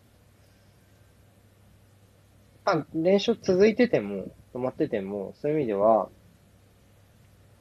課題っていうのはやっぱりあんま変わってないと思うんだよね。そういう不可逆性というか、川崎のそのサッカーのうん。視野の広さが時間帯とともに不可逆的に変わっていくってはい。うのが今の川崎の僕は攻撃における最大の弱点だと思ってるんですけど、うんそういうところがこう表で出たのがセレッソ戦で裏に裏返っていったのが名古屋戦で、まあ、そこが今後も課題になっていくし、なんなら次の神戸っていうのは結構そこをどう制御していくかが求められていく相手なので、ここから数週間はやっぱりそういう面で楽しみというか、どう手中に収めるか、ゲーム自体をっていうところ。スコアも大事だけど、スコアだけに限らず、ゲーム自体をどう手中に入れながらコントロールしていくかっていうのが求められていく感じになっていくのかなと僕は思って。ちょっと概念、抽象的でしたかね。いやまあなんか言わんとしてることはわかるというかうんでも、それで言うと、神戸ってめっちゃむずい相手というか、なんかさ、走り合いした方が勝てそうな気もしない？なんていうの？殴り合いした方がっていうのもあ鹿るし。島戦みたい今な感感じですか？うん。でオープンでそう。でもなんか、そうそうそうそうそう、そう、そう。まあ、古橋とかが帰ってくるとまたちょっと万全、万全とかちょっと話は、部が、ね、パワーバランスもちょっと違ってくると思うけど、じゃあ、まあ、古橋が万全じゃなかったとしたら、どうだろうね。前線の部は川崎にあるけど、まあ、三笘がいないのか、うちもっていうところあるけど、うん。なんかこう、そういう、セレッソとか名古屋とやるんだったら、そういう、広く広く、どうしても、こう、ゲームを集中に収めるかっていうところは、めっちゃ問われるチームだと思うの。で、神戸に関して言うと、神戸のボール、神戸にがボール保持の時にそれをさせちゃいけないってそこがまずあると思うのね。要は、うんその、そこでボール保持からリズムを取らせてはいけないっていう面がまずあって、そこもまず一つ課題だったんですよ、川崎は。非保持の、はいはいはいえーっと、リトリートしてというか、ブロックを組んでの守り方っていうのも、それはそれで、まず一つ課題としてあるわけ。だけど、そうじゃないところで、今までこう、勝ち負けでちょっと変わっちゃってるところが、を、じゃあ神戸に対してどう立ち向かうかと思うと、結構難しいなって俺は思ったりしてる。どうするのがいいんだろうなっていう。やっぱり制御にチャレンジしなきゃいけないのか、このチームの。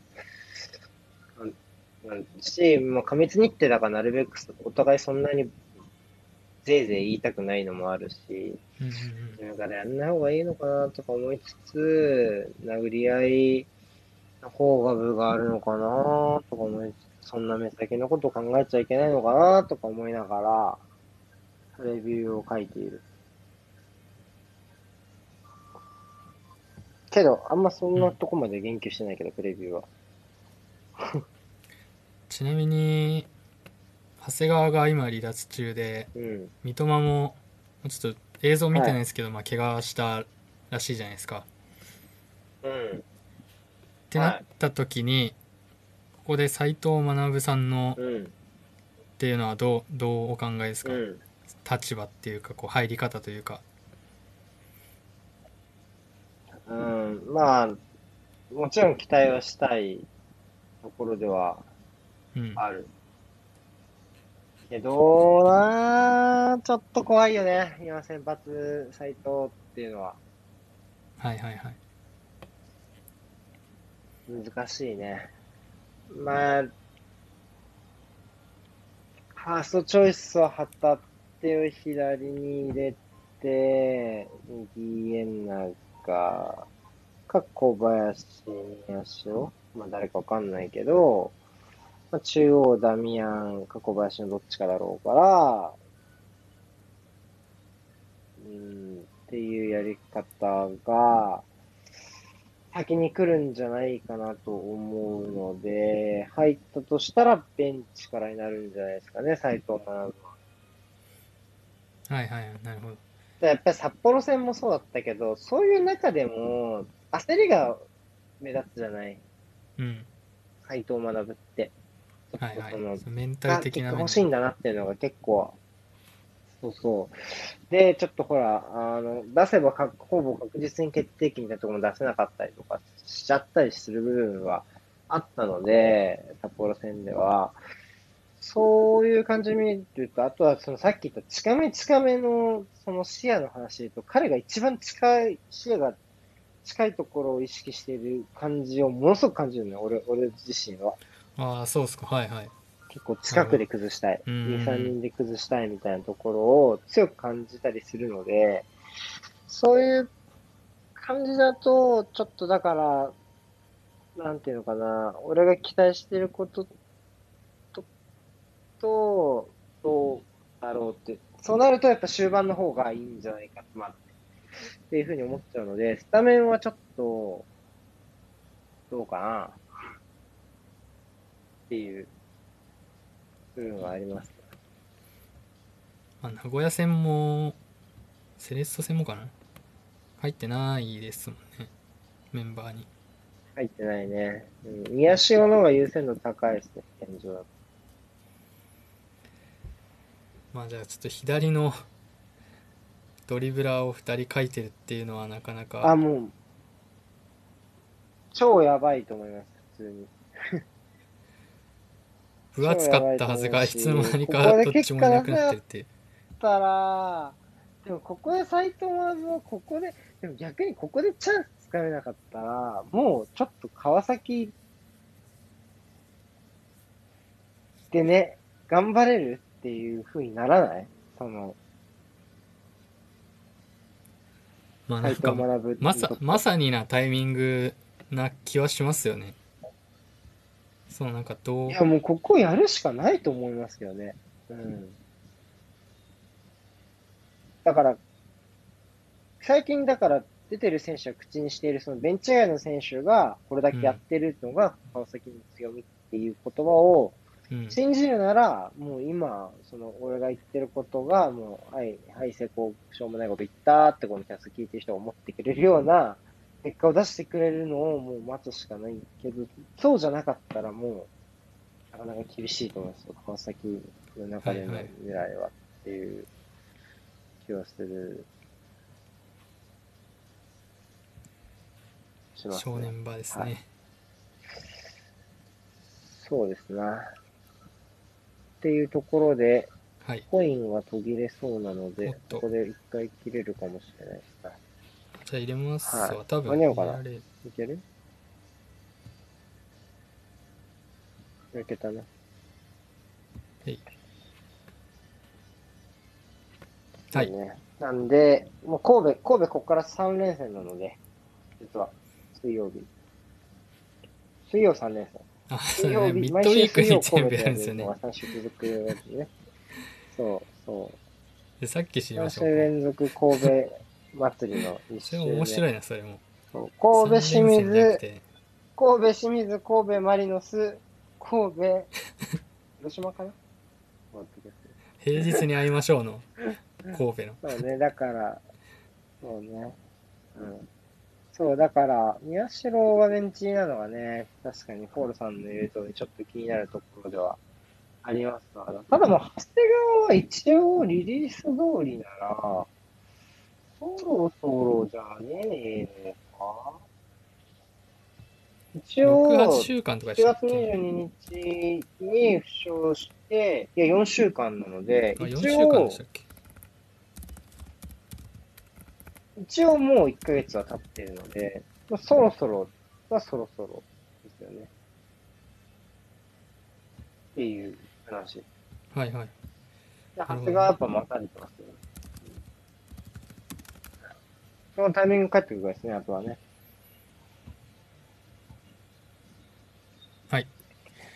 本当だ、4週間だった。そんな感じですかね。長くなりましたが。こんな感じでございました、川はいちょっと、今週はね、俺が抽象的な話にチャレンジしてみた。チャレンジなんですか？わかんない。いや、わかんない。でも、でも、え、ここのパートってさ、毎回何話すか決めて入ってる？俺なんか今、話し始めてみたら抽象的な話になっちゃっただけなんだけど、正直。はいはい。うーん、割、別に考えてはなかったですけど、まあこれ、これかなみたいなのは、うんなんとなくありましたね。そうね。でも、ぼんやり、その、もともと、その、そんなになんかこう、紙一重の10連勝だったんだよって思った部分もあったし、正直そういう意味では。で逆に、その、プロットの上に名古屋戦が乗ってないとも思わないし、この川崎が今歩んでる。うん。そういう意味では、まあ、そんなに、その負けを悲観しすぎることもないし、みたいなところは、を言おうと思ってこうなったかもしれない、私は。はいはい。はい。いやまあでもセレッソをあんだけぶん殴ってたの僕は単純にすげえって思いましたけど、そうね、だ力はやっぱあるよ、うん全然。あると思うし、どの局面においても、あのー質は高まっていると思うので、あとはもうそれを、こう、どう、どう自分らで制御していくかと思います。うん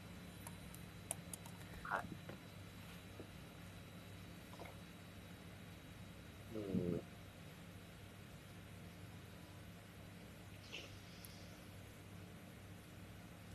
そないなとこですか、はい。そのようなところでございます。じゃあ、ヨーロはい、ヨーロチャンピオンズリーグ。チャンピオンズリーグ面白かったね。セミファイナルと、ファイナルかな？セミファイナル見ました？そうですね。見ました見ました割と早い時間でまあー、うん。スコアがん？まあ勝勝負が決まったって言ったら言い過ぎかもしれないですけど割と片方に偏どっちも3点取ってるもんね。どっちも、うんそうですね動き方は一緒ですね前半に2点後半に1点で3-0うん、うん、うん、うん。うん、うん。そうね。あん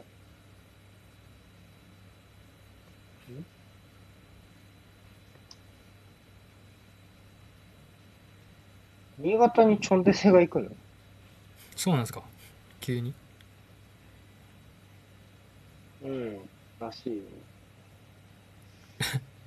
ラジもあるラジオ番組で知人が明かすと書いてありますけど そんなそんな漏れ方ある？ソースがないな、あんまり。うん。まあまあいいや、ちょっとこれ見てみよう。まあでも確かかに外国籍枠のあれがあったんで移籍してもおかしくはないうん、とは言える この時間はね、どっちかっていうと、ヨーロッパが動く方だからね、今、メイトランドナイズの遺跡が。そうですねまなかなかこのタイミングでは出てこないですよね朝とかですよねないね、あんまり。ね。びっくりしたわ。マジで言ってましただって、なんか、本当なんか南米みたいな遺跡の、どういう？なんか、清水ってなんかそういうとこちょっとぶっ飛んでるよ。なんか、なんかそういうとこぶっ飛んでない？たまに。情報の統制じゃないけどさ。うんまあいいや。はい。で、えっと、なんだっけ。あ、チャンピオンズリーグね。チャンピオンズリーグでしたけど、えっと、ど、どっちから話すか？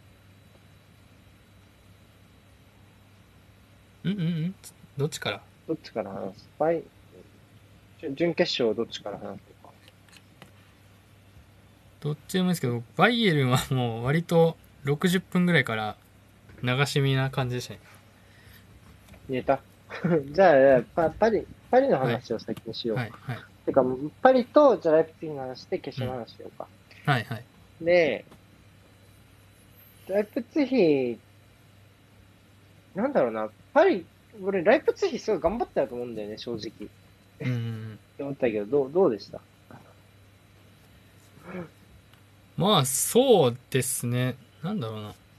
失点もなんかちょっと結果的にミスっちゃミスみたいなところからだったりしたけどなんだろうな、うんうんうん。まあこう得点をこう取りに行くアプローチをリスクを負いながらもしててって中でこうなんだろうな。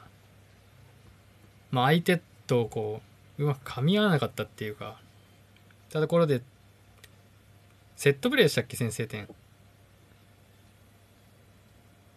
マルキーニョスのそうね、マルキーニョスのそうっすね。やっぱそうん。そこのやっぱセッデマリアのクロスかな。うん、セットプレーもやっぱから取られちゃうっていうのはやっぱかなり切ないポイントだった気がしますしやっぱ前半ナゲルスマンの。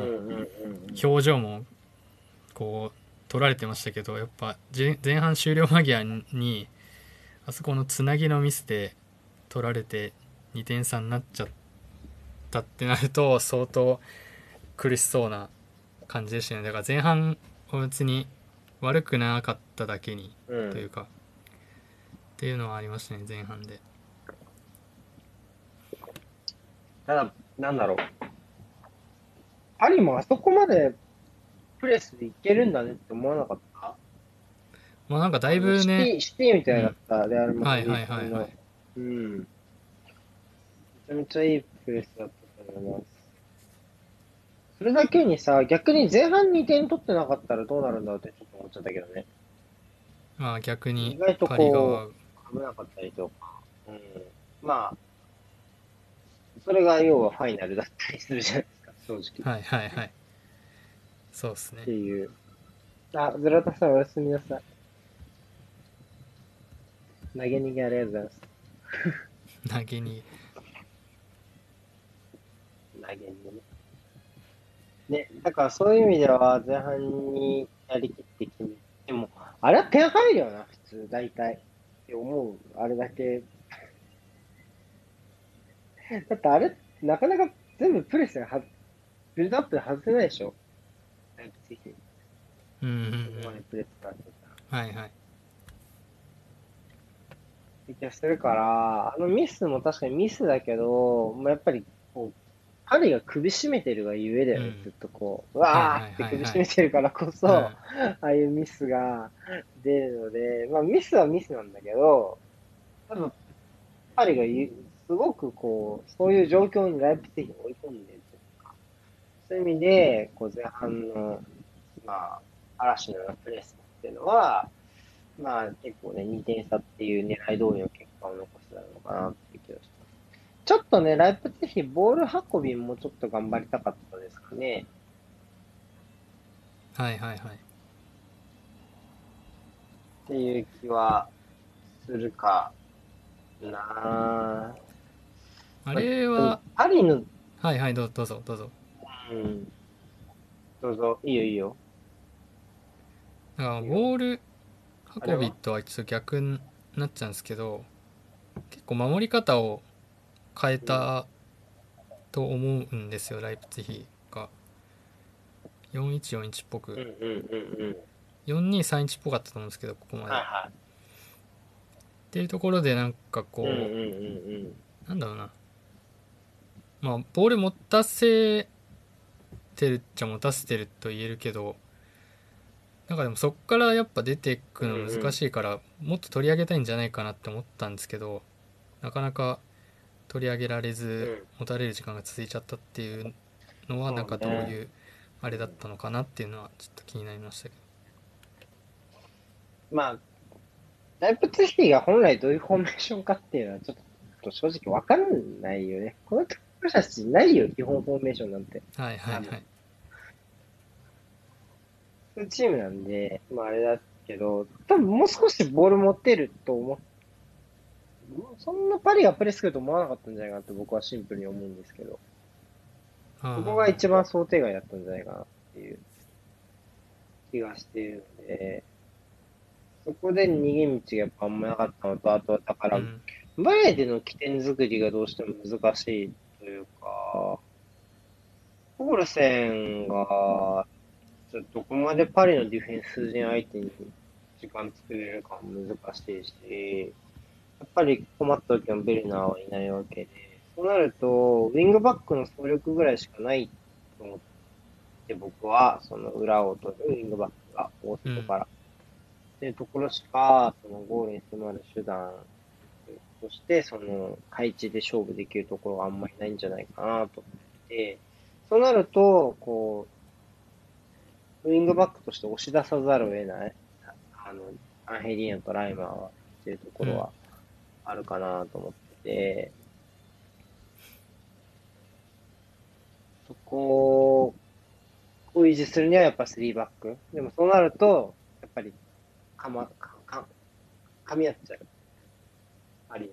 で、うんうんうんでも、下げると、そこはどうかな、他に、練習できるとこあるかな、みたいなジレンマを感じた。うんだからちょっと詰まりつつも根性でやるしかないって投げるするのは思ったのかなみたいな想像ですが。そんな風に思いました。だから、まあ、基保持はやっぱり、その3バックだと、3-3で対応するのはちょっとしんどいのかなというか、まあ、あの、まあ、4バックどうこうっていうより、ちょっとスペース埋める意識がちょっと強かった感じはあったよね。アタランタとかと比べると全然。なので、そこはもう、なんだろう、その埋めつつ埋めつつ、でも保持では、でもやっぱりパリ相手にずっと向こうに持たれるのは無理だから、保持ではもうちょっと時間欲しかったはずだけど、そこはやっぱ投げレスも思ってないのと違うって思ったんじゃないかなって思う。まあだからこそこう2点目が2失点目が生まれてしまったみたいなところ痛いね。痛い。ううん。そう。まあ、志ゆえというかいや、でも自力に下がったんじゃないかな、シンプルに。強かったよ、パリ。決勝も強かったしね、やっぱ。はいはいはいうーん。って思うよ。うんすごく。うん。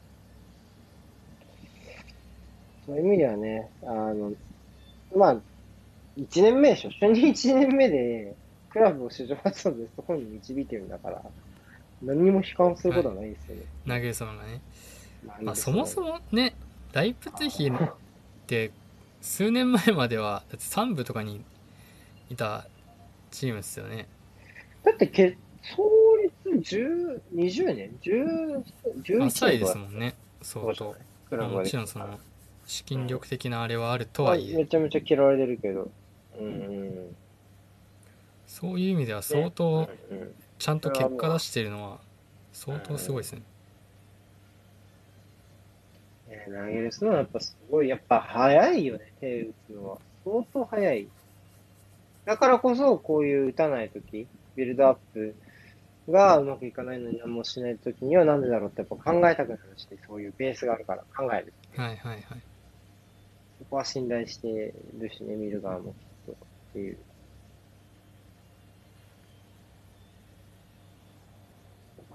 で、決勝ですよ。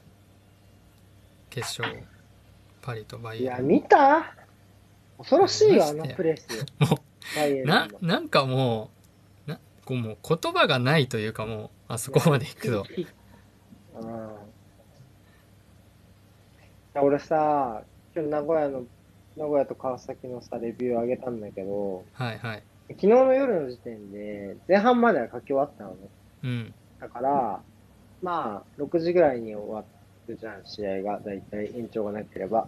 はいそれが終わってはい朝の6時ぐらいにチャンピオンズリーグ終まあわって、そうそう、出社するのが、まあ、さらに、ここから1時間半ぐらいあるから、まあ、その間にちょっとまあ、後半見つつ、構成考えながら出社しようかなとか思いながら、構成か書き上げつつ出社しようかなとか思いながらや考えたんだけど、ちょっとやっぱ嫌になったもんね。あの試合の後、名古屋と川崎の試合を見るのはいはいはがい。それはなんていうの、名古屋が、ま、に負けたからとかじゃなくて、なんかちょっと、ちょっと、ちょっと、なんかもうっていう。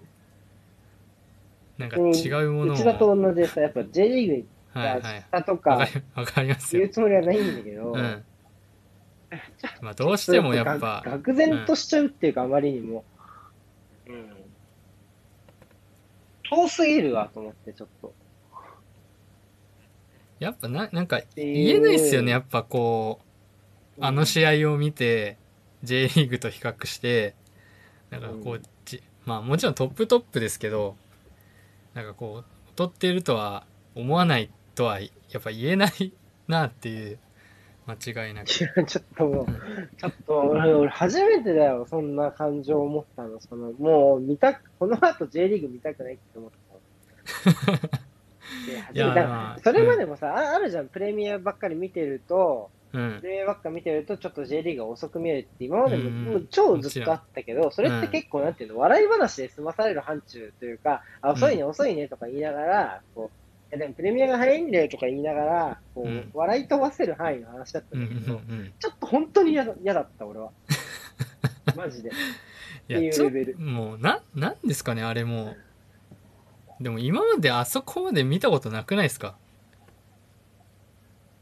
なんか恐ろしかったというか。ちょっとさ、どう、どうなんだろう。このターニングポイントになるのかな。これ、これが、要は CL、ハリオフビジッチがさ、よくワールドカップが求めてる。私が求めてるんじゃない、ワールドカップが求めてるんだとか言ったけどさ、はいはいはい CL がこの水準を求めるようになるのか、それとも、今季がそういう特殊なレギュレーションだったというか、日程の関係でね、うんうんっていう、あのー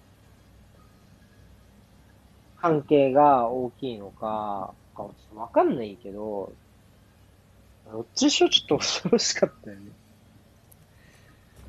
ななあなんなんですかね PTCS リーグを作ろうっていうのは、まあ、インテンシティを極限まで高めて少しでもこの舞台に近づけるってことです。なんか1ヶ月ぶりに試合したら全然めっちゃ怪我しそうだけど、それはそれで。逆にね逆に。うん。なんか決定機の作り方とかも、なんか、恐ろしくなかった？どっちのチームも。なんか、なんかこ決う定機もうの作り方だけ言ったら、パリの方が気持ち悪かったかもしれない、むしろ。こうなんかゲゲームよりゲームよりゲームみたいな感じだと思ってたんですけど僕はうん。なんどうどうなってんの？みたいなこれみたいなんかね、その、どっち、終盤かな、最終盤、70分ぐらいかな。な、うん、レアンドロ・パレデスが、エリア内で、マイナス方向にちょっとずれたんだよね、確かクロスみたいなのが。で、敵にパスしちゃったの。うんうんでそれ見て、えって思ったもんね。えで別にあるじゃん、そのパスミス。でも、はいはいはいやっぱ違和感があった、そのパスミスが。逆に言うとこ。の試合においてはなんでもないパスミスが。うん。思った。別にパレデスは、その90分の中ではすごいいいパフォーマンスだったと思うけど、うんうんあの一瞬、えっ？てちょっと思った。このミスするんだって感じちゃう。他のトータルのレベルというか、うん、うん、うん。そう、そう、そう。これアーカイブできないのちょっと嫌だよねって思った。はいはいはいはいこれなんだろうもうしたさありますね、これは。教教材じゃないけどこうなん刺激を間違いなく刺激を与える試合というかそうそう。いや、てかなんかこう、な、ななんだろうな、こう、ちゃんとベンチマークとして見とくべきだと思う。なんか、この、これが本当に基準になるのか、この大会が特殊だったのか、うんっていうのを測るためにも、基準としてすごい必要なき試合な気がしました、僕は。なるほどはいはい。うん。なんか、さあ、チャンピオンズベスト8の組み合わせ見たときにさ、まあ、どのチームもチャンスあるなとか、のんきに思ってたりしたんだけどさ、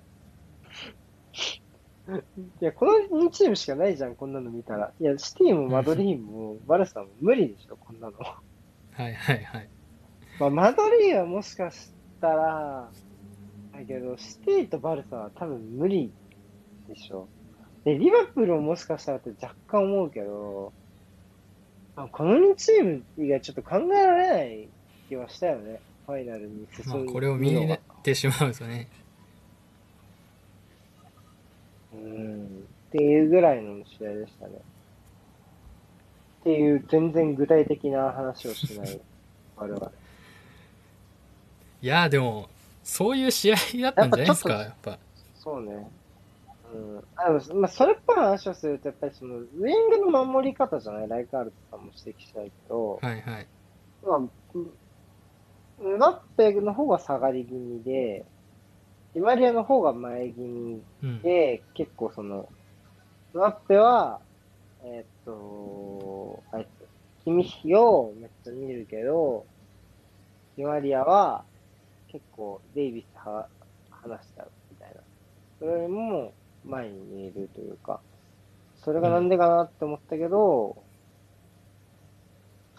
なんかこうやり直しさせて、チアゴとかアラバにすごい形で運ばせるぐらいなら、デイビス、あすごい形でパス刺されるぐらいなら、なんかデイビスに運ばせるのがまだマシかぐらいの風に思ってるんじゃねっていう、竹内さんかちくわさんがどっちか忘れちゃったんだけど、うんっていう話を、まあ確かになってちょっと思ったかもしれない。まあちょっとねその後今半リアの2は人が守ろうともえげつなかった守れるじゃんね。うん全然できる選手ですねうん。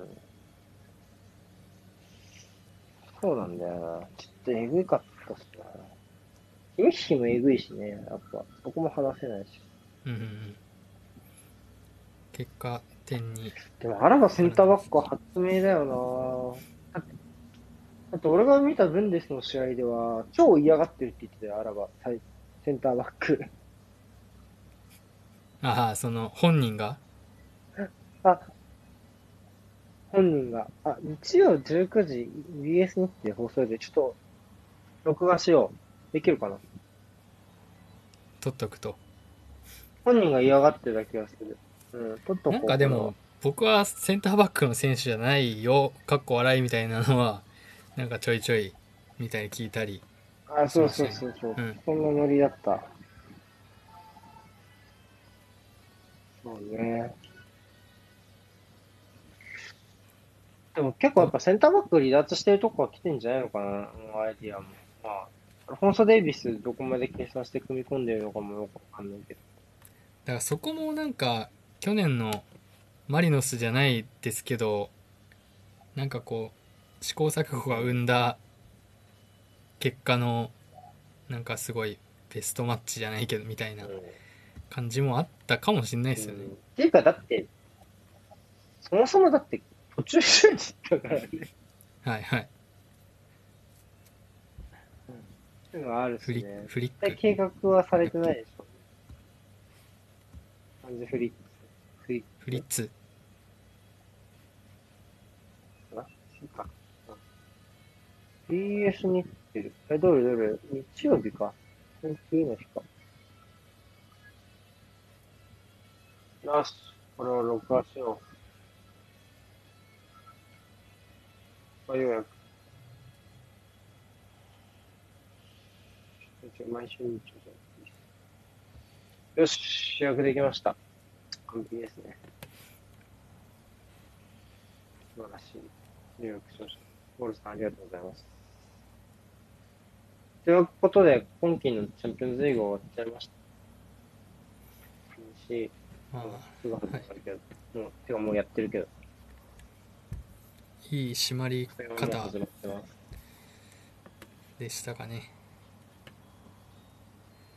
てかもうあれなんかうんフランスリーグが始まってるとかいうのを聞いたんですよ始まっ。おかしくないですかまだだって始まってますよ。パリのだってシーズン終わってないのに始まってる今日終わりましたよ。いや、いいですしょうがないです。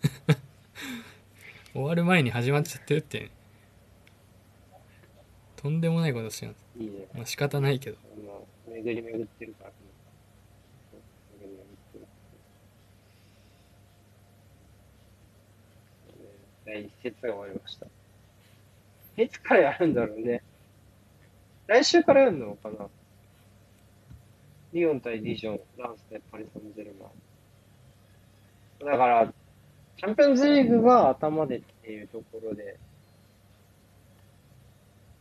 始まるってことか。だからもう、逆にコンディションいいんじゃない？今。後で反動来るだろうけど。そうですねもう土土曜日に試合ありますねパリはそうね、大変だ。チャンピオンズリーグ決勝から中6日聞いたことねえ。中5日か。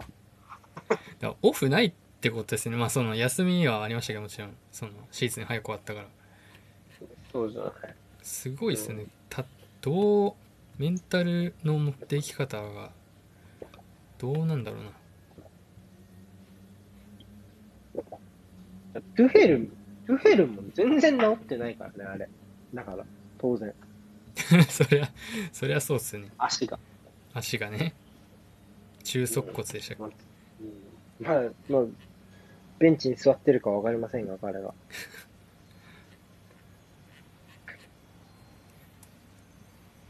はい。そんなとこですか ?CL の話は。はいね、リビューはかけたらかけます。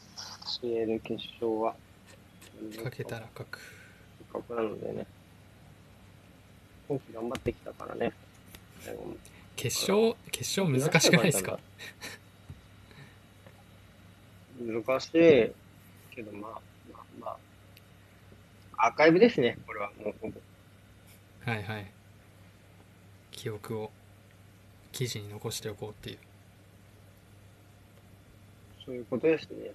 1、2、3、4、5、6、7、8、9、10、11、12、13、14、15、最後、16、最後書けば17試合かな。チャンピオンズリーグ。すげえ書いてますね J リーグ半分じゃないですかもういや、だって目標だったもん、今年はチャンピオンズリーグが勝つっていう、参加したいっていう目標のもと始まったんだ、ね、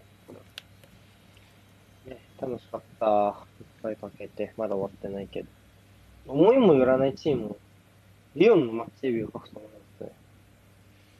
なるほどねまあなかなかね始まってリオンがここまで上がってくるって予想してた人はなかなかいなかったでしょうしねリオンを2試合も書いてること。何試合も書いたんですか？あれか準々決勝と準決勝かそうね。じゃあ、今後30分だけやりますか、ガチャさんのそうっすね今週のツイートのね、ツイートの話だけやって終わりましょう。じゃあ一回切りますね、ここで。はいまだコインあるないよね。うん。あるかな？あちょっと待ってくださいから入れていただけると。あーななかったです1枚も入れられなかったですじゃあ、切りましょはい。う。1枚も、1枚も入れなかった。1枚も入れられなかった。じゃあ一回切りますね。一回切るか。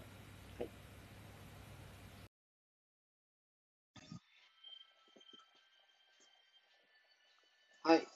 で、ラスワークでございます。ラスワークは、えーっと、今週の気になったツイートの話ですね。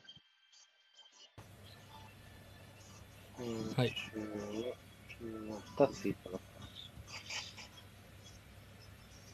まあ結構ね、最近は重めだったけど、今週はそそんなに、そんなに重たくはないよ。そんなだと思いますけどねうんうん。えっとと、どっちからいけますか？どっち、どっちやりたい？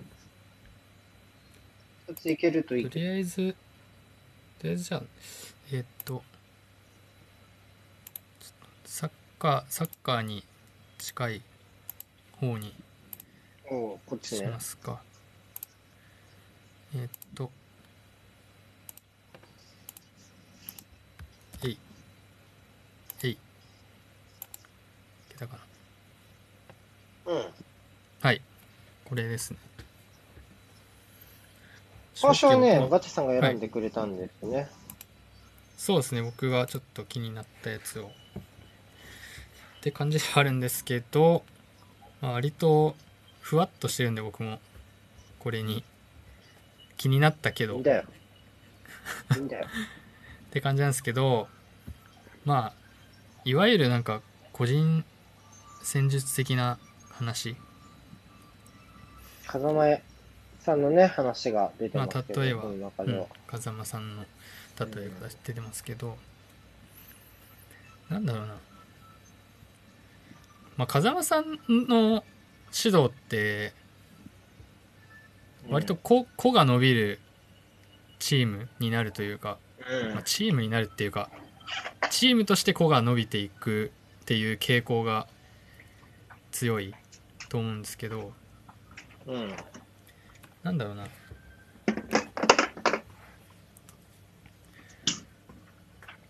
なんかそれでやっぱ実際なんだ点は取れるようになるっていう感じはするじゃないですかはいはい。個人個人戦術のなんだ、うん。まあ、単純に止める蹴るとかもそうですけどうん。なんだろうなどこにつけるとかそういうところの個人の判断の磨いてった先でやっぱ得点力が伸びていくみたいなところはかなり。あると思っててうん。でってところでなんだろうな、まあ、ちょっとこの話とは若干それたり戻ってきたりすると思うんですけどうん。なんだろう結構こういいサッカーだけど質が足りないみたいな言い方とかするしたりするじゃないですか。はいはいはいはいあるいやね。でもなんかこう、まあ、もちろんそれは実際にあることだとは思うんですけどなんか今年の北九州をはいはい、来たけどね。見てると、はいその、まあ、J2 で今2位で8連勝だったかなうん。うん。でなん昇格チームでめちゃくちゃ好成績を残してて小林慎二監督ね。そう小林慎二監督で、まあ、多分うん。トメさんとかはかなり発信されてるんで詳しいと思うんですけど、なんか言ったらやっぱ質まあちょっと下品な言い方ですけどしすごい質がめちゃくちゃある選手ってやっぱ少ないと思うんですよ J2 のクラブの中でもなんだろう、うん。分かりやすい質っていうか例えばなんかルキアンみたいな選手がいるわけじゃないし、うん。まあなんか後ろまあなうまうまいはうまいと思うんですけどなんかその圧倒的にこの選手がすげえみたいなのはいない中でやっぱ点も取れるし、で勝ってるしっていうのを考えた時に、い。なんだろうなやっぱその個人戦術の極めた先にやっぱ作れるチームっていうのもあるなっていうのをうんかなり思ったというか、うん。俺は詳しいぞって面白いね。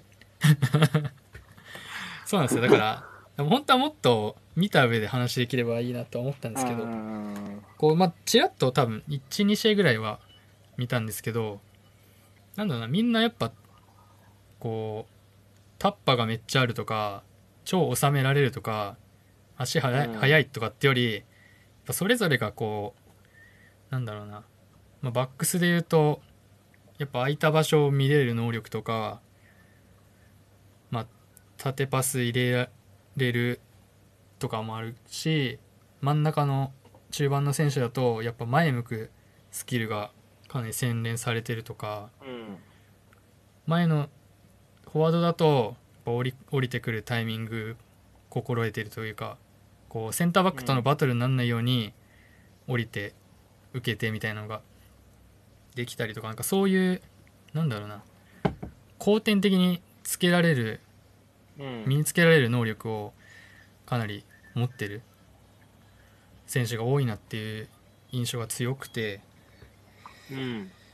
でこの結果になってるっていうのを考えるとやっぱり結構言及してる方とかもいると思うんですけどうんうんもっと個人戦術をこう磨くアプローチって J1 だと割と少ねえんじゃねえかなっていうのを思ったというか。うん。ま神戸とかは多い？比較的？そうですね。神戸はまあ結構多い方ですかね J1 の中はでも。そうねたださうん。一個さじゃあまあまあ別にそういう話をこの元のツイートはしてるわけではないんだろうけどそんな大きいスケールの話を、うん。うんっていう話じゃないんだけどで風間さんがで個人戦術を伸ばす人の代表格ってことでいいの？まあなんですかね。個人戦術伸ばす代表格というかうんまあまあ伸ばすタイプの監督とかっていう話でいいのかな。まあ確かに風間さんのもとで大久保みたいなさ、復活というかさ、もうちょっともう一回輝いた選手とか、まあ中村健吾もそうだし、っていう選手やっぱりいるじゃない。でもその一方でさ、風間さんを監督に据えた時の特徴としては、総特会じゃん。もう、スカッと。はいはいはい。でそれが例えば、その北九州、でも例えば北九州そういうことはできないわけでしょ？風間さんの望むような。はいはい。そういう意味では、その北九州の今アプローチ引き合いに出たけど、と、この風間さんのアプローチが、なんかその、何、近いのかな、そもそもみたいな。いや、もちろん、その、人を重視するっていうのは分かる。だって風間さんは、まあ、常になんか、何マンツーマン全部制せば最強みたいな話もしてるし、守備とか、なんかそういうそういうのの話とか、うん。まあ、止める系の話もそうだし、その、ミクロのところに、まあ、力点を置いてるようなタイプの人っていうのは分かるけど、うん。だとしたらさ、別に、そういう手元の選手にそれを教えて伸ばせばいいんじゃないのっていうふうに思っちゃうけど、そこは人変えてくるんだ、みたいなのはちょっと、あの、どうかなっていう気になったりした部分とか、かな。あとはなんか結構、最近はああいうアプローチもあるね。ちょっと違う話になるけど、その、うまく見えるというかさ、要は、その、ゆったりとボールを持たせることでっていうアプローチも、それは多分、ちょっとどっちかというと、個人戦術というよりは、グループ戦術で、個人に時間を与えて、そのスキルがあまりないような選手とかでも、まあ、ゆったりとできるようにっていう考え方だと思うんだけど、うんうんそういうふうに考えると、まあ北九州の躍進っていうのが個人戦術と結びついてるっていうのはわかるけど、結局風間さんって何なんだろうなって俺結構思ったりもするな。風間さんってちなみに川崎の時も結構変えたんですか？選手めちゃめちゃ入れ替えたよ。多分。めっちゃ入れ替えたと思う。ごっそりな。外から取ってきたって感じですか？外からと、まあ俺も風間時代の途中から入ってるから、はいはいそんなに詳しくわかんないけど、外から取ってきてると思うよ。だってそれこそ大久保とか外からでしょ？うんとかだし、全然毎年取っては変えて、とかめっちゃやってた気がする。なんか教え子をすげえ入れてた感じなんですけど僕もちゃんとその時ちゃんと見てないけど名古屋で教え子、ネットぐらい？名古屋はでもそんなないか言うてと、ネットぐらいじゃない？うん。だよね。だから、名古屋とかも教え子とは関係なく割と総特化した感はあるね、逆に言うと。どうどうなんですかね？でもなんか一概になんかボール持つの上手い選手をい入れたってよりは なんかそれ以外の強度をなんか担担保するために集めた感もないですか？いやでも、そう、いやでも本当に、これだけのお金をフロントから引き出せるっていう才能は、シンプルにすごいと思う、俺は。マジで。いや、本当にこれ、これ本当に、日本随一じゃない？この才能。こんなにフロントからお金引き出せる監督いないと思うよ。はいはい川崎ですら、あれ、あれほどの入れ替えとかをさ、実現できたし、もう名古屋なんかもうめちゃめちゃ、こっちは本当に総特会だみたいな感じでした。なんか本当、ケウの才能だと思うわっていう、ちょっと全然違う話になっちゃったね。川崎に関して言ってもどうかな？このツイート、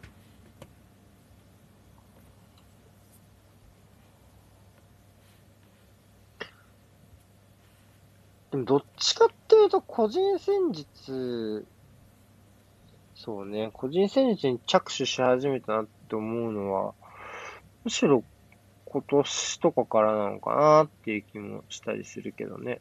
こう、そういう意味での。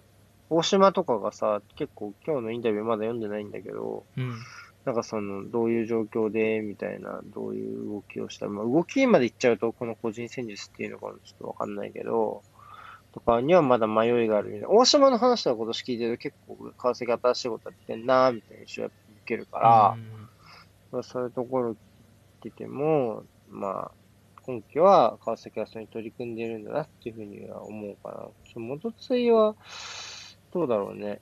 なんとも言えないけど。元ついも僕はあんまり なんか分かってないんですけどなんかこれ見て割とうん。なんだろう考えることはあった気がするというかでもさ、名古屋サップもさ、川崎サップもさ、風間さんめっちゃ好きだよね、本当に。あと、き、めっちゃ嫌いだよね、あと。どっちかっていう両極端。めっちゃ嫌いってそんないます？あんまあんま聞かないけど少数派でいい。まあ、そ、まあ好きじゃなきゃめっちゃ嫌いだよねみたいな。うんねねねなんか、うん。そんな、なんか不思議な人だなっていつも思いながら見てる。まあななんだろうな。主張強めというかなんていうか。うん。なんて感じだからまあそんななるような気もしますけどねよくも悪くも曲げない人というか、ね。ななんだっけなこれちょっと全然関係ないんですけどうん。うん。風間さんが広島のあのうん。選手時代の広。島の時に、なんでなんかすごい外国人の監督がすごい守備をなんだろうなちゃんちゃんとしてる人みたいな感じの監督でうん。でなんかそれがすごいなんか嫌でなんかい今みたいな感じにだんだん洗練されてたみたいな的なニュアンスのことがなんかあった気がするんですけど、うん。で逆になんだっけ松田博さんあのゾーンディフェンスのなんかうん。本とか出してる人は、その人からうん。教わってなんか442のなんかこう極めていく方に進んだみたいなのが確かあってすげえ、なんだろうな一人の監督がこう対局の流派を打ち出したみたいなのはすげえ面白いなって思いました僕はちなみにだけど、はいちなみにだけど、スケゴーさんは、あれだよ、2017年の、17年かな、鬼木さん。はいはい16年かな。あ、違う違う違う、風間さん。うん風間さん最終年度かな。の、序盤の川崎の442、松田博のゾーンディフェンスの本丸パクリだって言ってたよ。そうなんですか？言ってた。へえそれ面白いですねめっちゃ戻ってきてんじゃんみたいな。じゃあ、結局。そうなんだ。っていう。でもさ、トメさんの言う通りさ、どう評価していいか分かんないよ、風間さんって。だって、やっぱ、フィッカデンティの名古屋もそうだし、まあ当然川崎もそうだけど、じゃあなんか新しいこと始めようっていう風になった時に、なんかトラップがうまかったりするのとか、ショートパスを躊躇なく入れられたりとかするのってさ、超大事だと思うんだよね。いや、超大事っすよね。うん。うん超楽だと思う。川崎超、なんていうの？あと、なんていうの？あんだけ尖ったものをやらされたら先に、うん。多少違うことって別になんていうの？アレルギーがなくなるというか、あれに比べればなんか割とはいはい、普通じゃないけど、はいはいはい。って思うかもしれないね。と思った。だなんですかね、こう、風間さんの、風間政権を評価するというより、なんか、遺産を評価するみたいな 感じに。なりつつありますよね。そうじゃない？そう、辞めた次の年にでもなんか次はさ、次は失敗しそうな気もしない？その、要は遺遺産評価っていうか、なんかその遺産目当て、遺産目当て商品でさ、次は失敗しそうな気がしない？なんか、逆に。それが面白いというかさ、うん。次うまくいくと思う？俺ちょっとなんか、失敗すると思う、次あたり。全然、何もならない。何もなりませんでした、みたいに。ななんかこう難しいな。こうこっから正直こう割と大きめのクラブが風間さん翔平に動くかって言われたらなんかあんま考えにくい気もするしかといって J2 でなんかこう引き受けら引き入れられるクラブあんのかって言われたらなんかそうでもない気がするしだからどうどうなんだろうなっていうのは思いますけど風間さん。でもさ、今考えるとさ、種をまきたいクラブってことでしょ？まあそうっすね。そう考えればね。うん。埼玉のあそことか。3, 3カ年計画を。とか、まあね、兵庫のあそこの監督引き抜きとかがさすがにないか、兵庫のあそこは。うーんなかなかうさすがに動きにくいんじゃないかな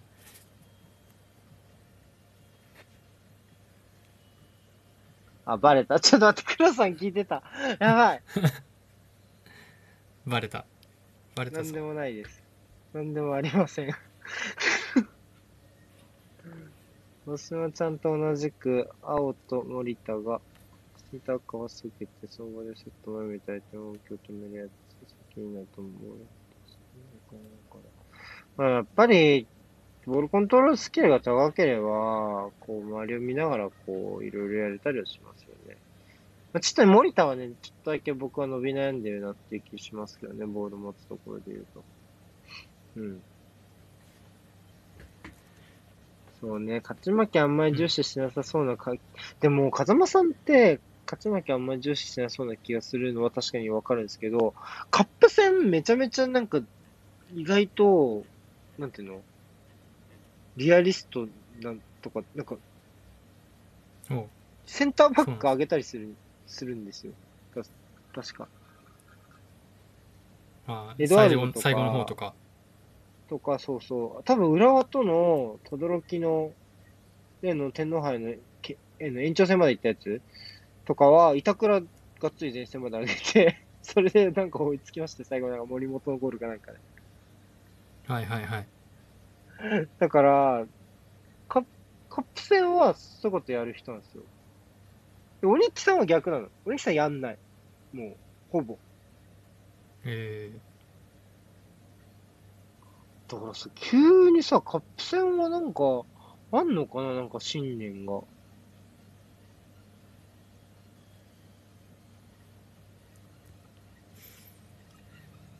だ なんかイメージと違う場面があるから余計わかんなくなるみたいな。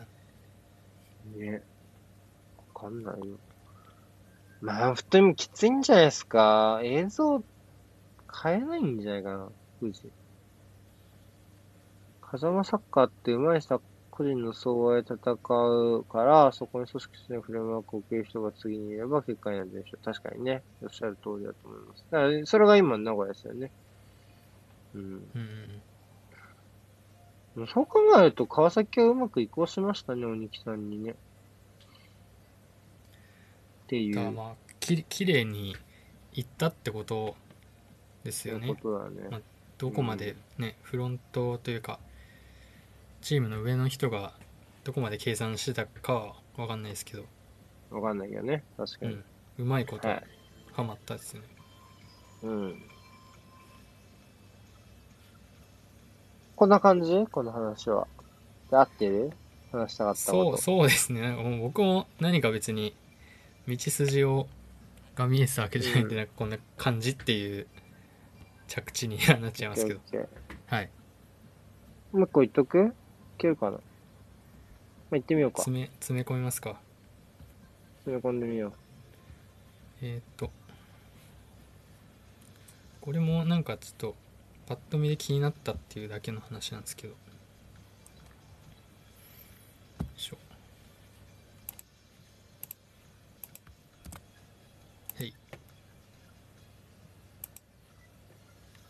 まあこれはまあサッカーに直接的には関係ないかなっていうやつなんですけど。頭のいい人はバカにも分かりやすく説明できる。っていうかまあなんだろう、うん。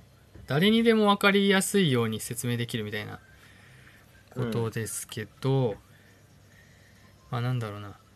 わざわざなんだろうな。別にそうそういう説明ができなくてもわざわざ噛み砕いて毎回説明するわけじゃないぞみたいな話だと思うんですう。けど、うん超噛み砕く噛みん？適適当にまとめるとうん。なんだろうなでもでも結構なんだかんだ言ってそうそうなんだけど分かりやすく説明してもらわないと入れない入り口ってめちゃくちゃありません？あるね。だからまあちょっとこの人が言ってるのとはちょっと全然違うかもしんないけどなんだろうなわかりやすくやっぱ入り説明する。でも、入り口をやっぱ広げたいのであれば、分かりやすく説明する必要があるし説明できなきゃいけないなっていうのはすごい思っててなんだろうな、うん。まあ、例えば僕で言うと、まあ、ジーノさんが最近ノートとかやってるじゃないですか、ああいうのをうんジーノさんがこう普通にツイートとかしてなんかこれこういう感じな気がすんなみたいなとか話とかもあなんかすげえ面白そうなこと言ってるって思うけど何言ってるかは分かんないみたいな感じで。チノさんはね、もうめっちゃぶつ切りだからね。うん。そうそう。まあそういうのもあるんですけど。でもなんかこう改めてやっぱああやってこうそうね。分かりやすく説明してくれるとあの時言ってたのなんかこういうことだったんだなみたいなのがすごい分かってくるっていうのがあるんでなんだ全然話はまとまってないけど、まあ、うん、そうね。でも、この人が言ってるのはさ、そういう説明を、なんて言うんだろうな、する、しなくていいよっていうんじゃなくて、そういう説明には手間がかかるのが問題なんじゃないかって言ってんじゃないの、このう人は。ん、そういう入り口にそういう人が、そういう説明っていうのは多分必要は多分必要うん、だと思うけど、当然。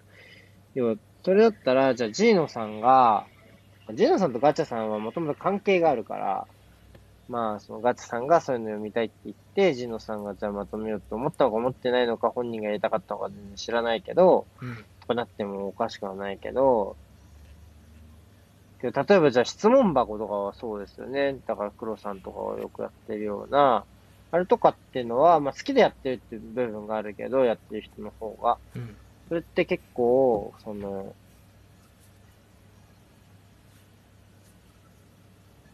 わかりやすいように噛み砕いて説明してもらいやすい場じゃない？ああいう場自は体が。いはいうんっていうとこあるけど、確かになんか、なんでわざわざって思うのは答えないかもしれない。その、人重たいな、みたいな、これ。うん結構、時間もかかるし、これに答えるの。で答えたとて、こいつのためにしかならんのか、とか思ったりもすると、ややこしいなーって思う時はやっぱりあるから、それはやっぱ手間だと思ってるのかな、自分が。自分自身がそれに答えるの手間だと思っちゃって、その分かりやすく説明するっていうのをサボっている状態ではありますよね。なんなんだろうなまあ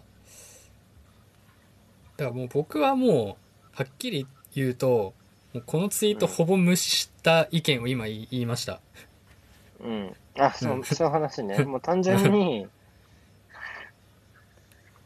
単純に、そういう入り口となれる。だからゼロハジさんみたいな人大事ってこと？あまあまあそういうそういうことですよね。ゼロファジさんもそこのうん。一人ではありますよね。でもさ、最近さ、うん。ちょっと思うんだけど、こ、その、ちょっとこれ3分じゃ終わんない、3分じゃ終わんない話を俺は今始めようとしてるんだけど、はいはいじゃあ一回切っていい？一回切っていい？はいはいいいいいっすよ。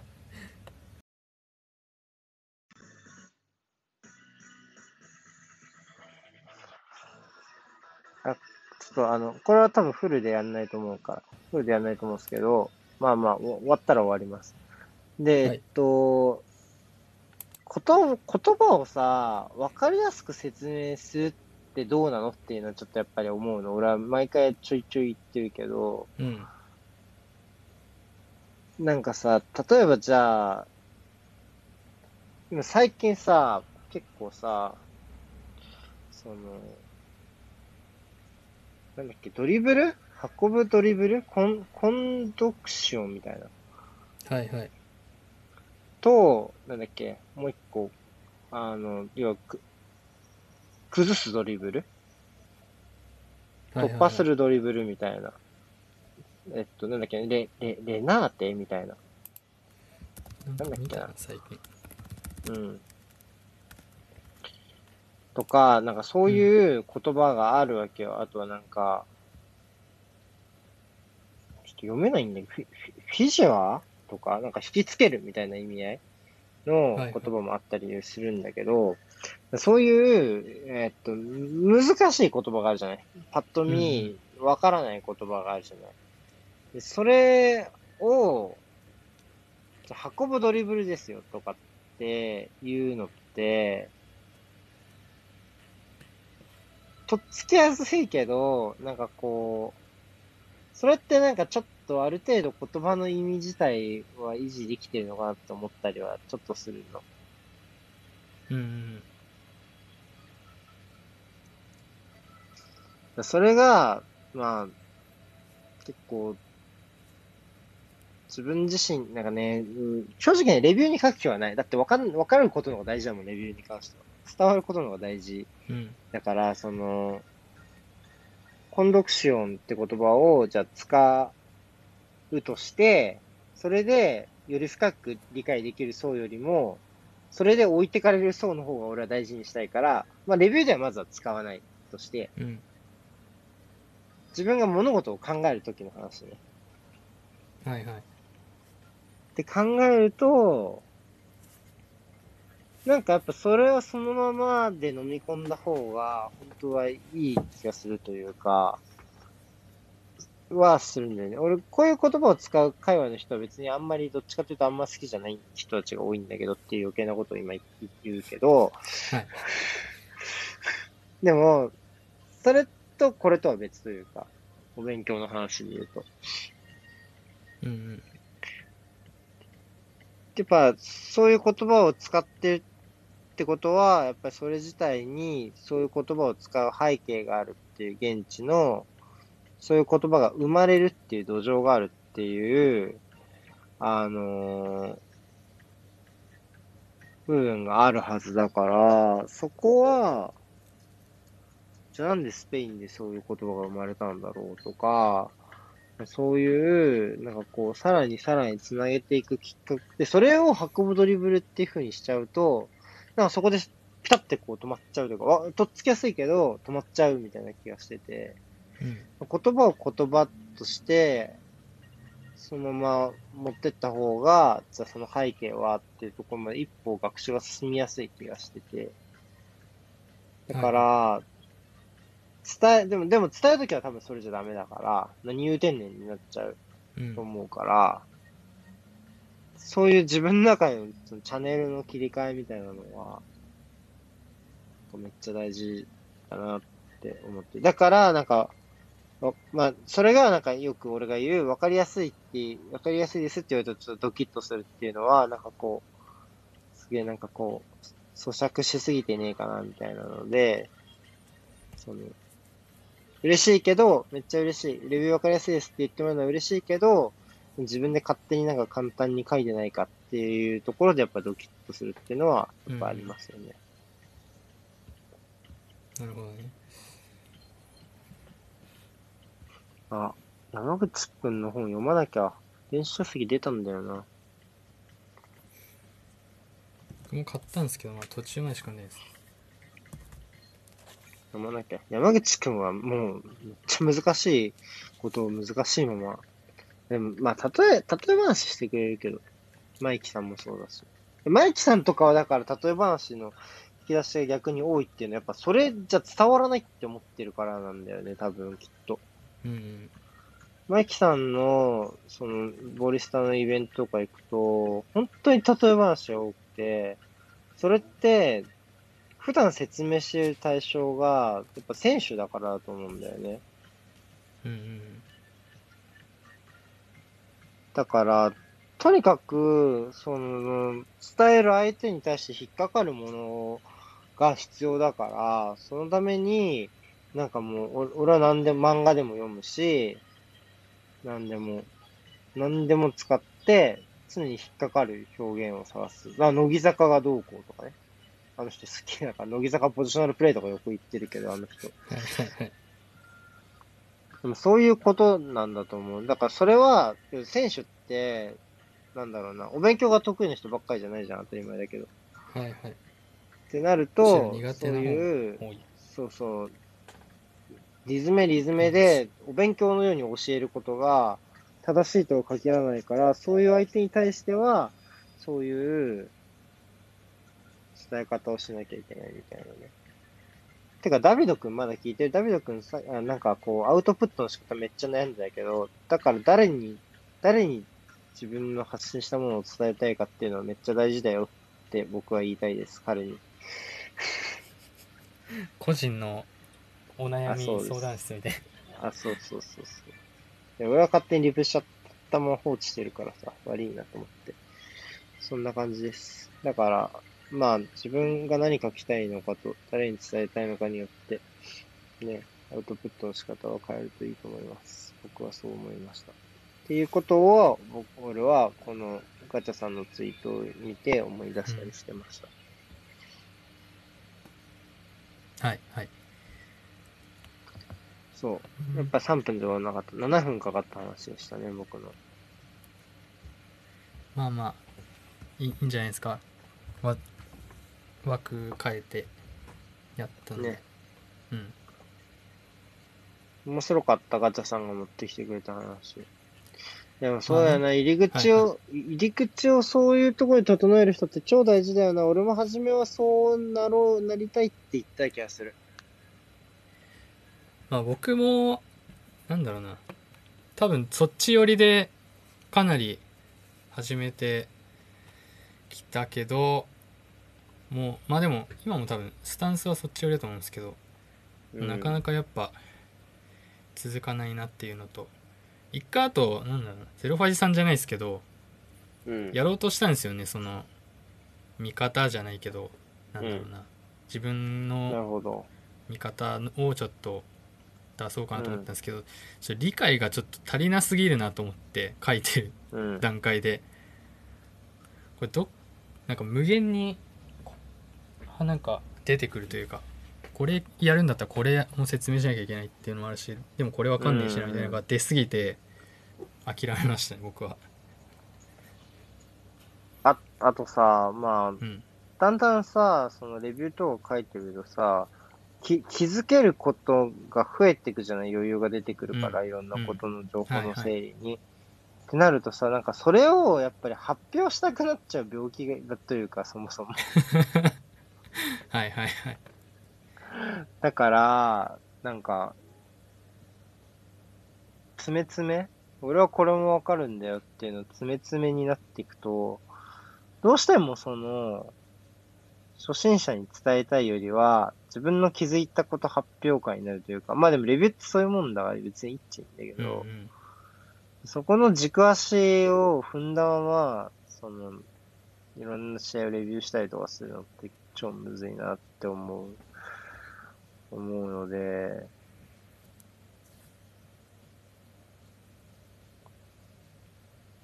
そう。もうまさに黒さん言ってる通りで、誰に何を伝えるかっていうところで、情報を出す側が調節しないと、ね、うんあの、溢れちゃう。うまく伝わんないですよね。なんかもうここはいいやって言っても諦めるところもあるけど、レビューでも俺は。もうここはもう、はい、これの意味がわかる人にだけ伝わればいいですって思って書くときある。ここの部分は。もうなんかそれやんないともうキリないっすもんね正直あるところまでは、いこれはもう、毎回読んでる人向け、みたいな。めっちゃある、めっちゃある。そういうところもあるしね。だもううん四郎さんとかはもう究究極にそっちまで振ってるあの人はなんかもう、もう何なんだよ、あの人はもう。いやなん自分の自分のなんか言葉の辞典みたいなのもはや作ってましたからね僕はすげえ面白かったんですけど普通に赤ペン、赤ペン入れる人入れたらほぼなくなるよ、原稿まであの人。余計、余計なことばっかりって、あの人とつもねばさんは。ほぼなくなるよ。うん。まあ、それはね、あの人の良さだからね。あとはちょっと全然別だけど。あれはもう世界観を楽しんでくださいね確かにね記事だからね。もうベね。クトルがちょそもっと変わっちゃうそもはね。そうそうそうそう。そこまでやれるのはね、すげえ気がしますけどね。だからさ、ひけらかさないみたいに、な風になると、やっぱり、やっぱりその、ゼロファイスさんとかも赤津さんも前に言ってたけど、そういうところに軸足を持ちながら発信してる人、超すごいと思うし、やっぱ大事じゃん。ガチさん自分で言ってたように。だと思うから、うんなんか俺にはできないなぁと思いながら言ってた。それこそめちゃめちゃコストかかるしね、体力的な部分だとかもかかるし、あ、いやこんばんは。あの、人屋さん、もう、もう、もう間もなく終わります。終わりにだいぶ近づいてうん。なんなら、うんエステラさんのこんばんはに触れた折で、ちょっと会話がいい感じで途切れたので、もう、こんばんはきっかけで終わる可能性も。トリガーになりましたねこんばんはトリがガーになった可能性が終了のトリガーに終了のトリガーになった可能性が ありますね。今日でもちょっと長かったもんね、だいぶ。そうですね、まあ結果的2時間にね40だいぶ分喋ったんで、なんだかんだ毎週喋ることあるし、毎週お台箱までたどり着かないっていうジレンマがあるねそうで。すね そうですねなかなかうんなアーセナルラジ 何オ、アーセナルラジオの行く末はどうですか？みたいな。未来はどうなると思いますか？みたいな。山中さんがやってる。ああやはいはいやってますねこうゲストを呼んであ、でもお台みたいな箱急に、急に18個。急に18個来てる。びっくりした。お台箱はまあ次でいいですかって言っても何週になるかっていうそうね。これはあれだな、きっと。ANK 系の質問ばっかりだな。多分あ。そうなんですか？うん。だからまあいいや。だから、えっと、アーセナルラジオの今後を語ってくださいっていうのは、えっとまあ、ポールスターさんお疲れ様でした。でも僕はアーセナル、YouTube のあうんのアカウントの、をを、なんかあだ名っぽくするやり方がわかんないから、一生 YouTube にコメントできないまま人生が進めてまいやす。わかるわかるわそれ 誰が誰が出てようと。ごめんなさいそれ 誰が出てようと、獣さんが出てようと、ポールさんが出てようと、特に声援を送ることもなく、そしてコメントも入れられないもどかしさで見なくなるっていうところなので、あの、アスララジオの未来は YouTube の限り僕とガチャさんがあまり見なくなるっていう今後です。いやだから見見るは見ると思うんですよねただこう存在をこう示すことはないというか そこに どうやってやんだろうね。どうやってやんだろうねって思いながらさ、なんかこう、ずっと、まあ、いっかとか思いながらさ。そうそうなんか別にに調べれば別にすぐできると思うんですけどまあいいやでそうそうそうなっちゃうからいつも YouTube 使わないしな、とか思いながらさ、結局そうなっちゃうう。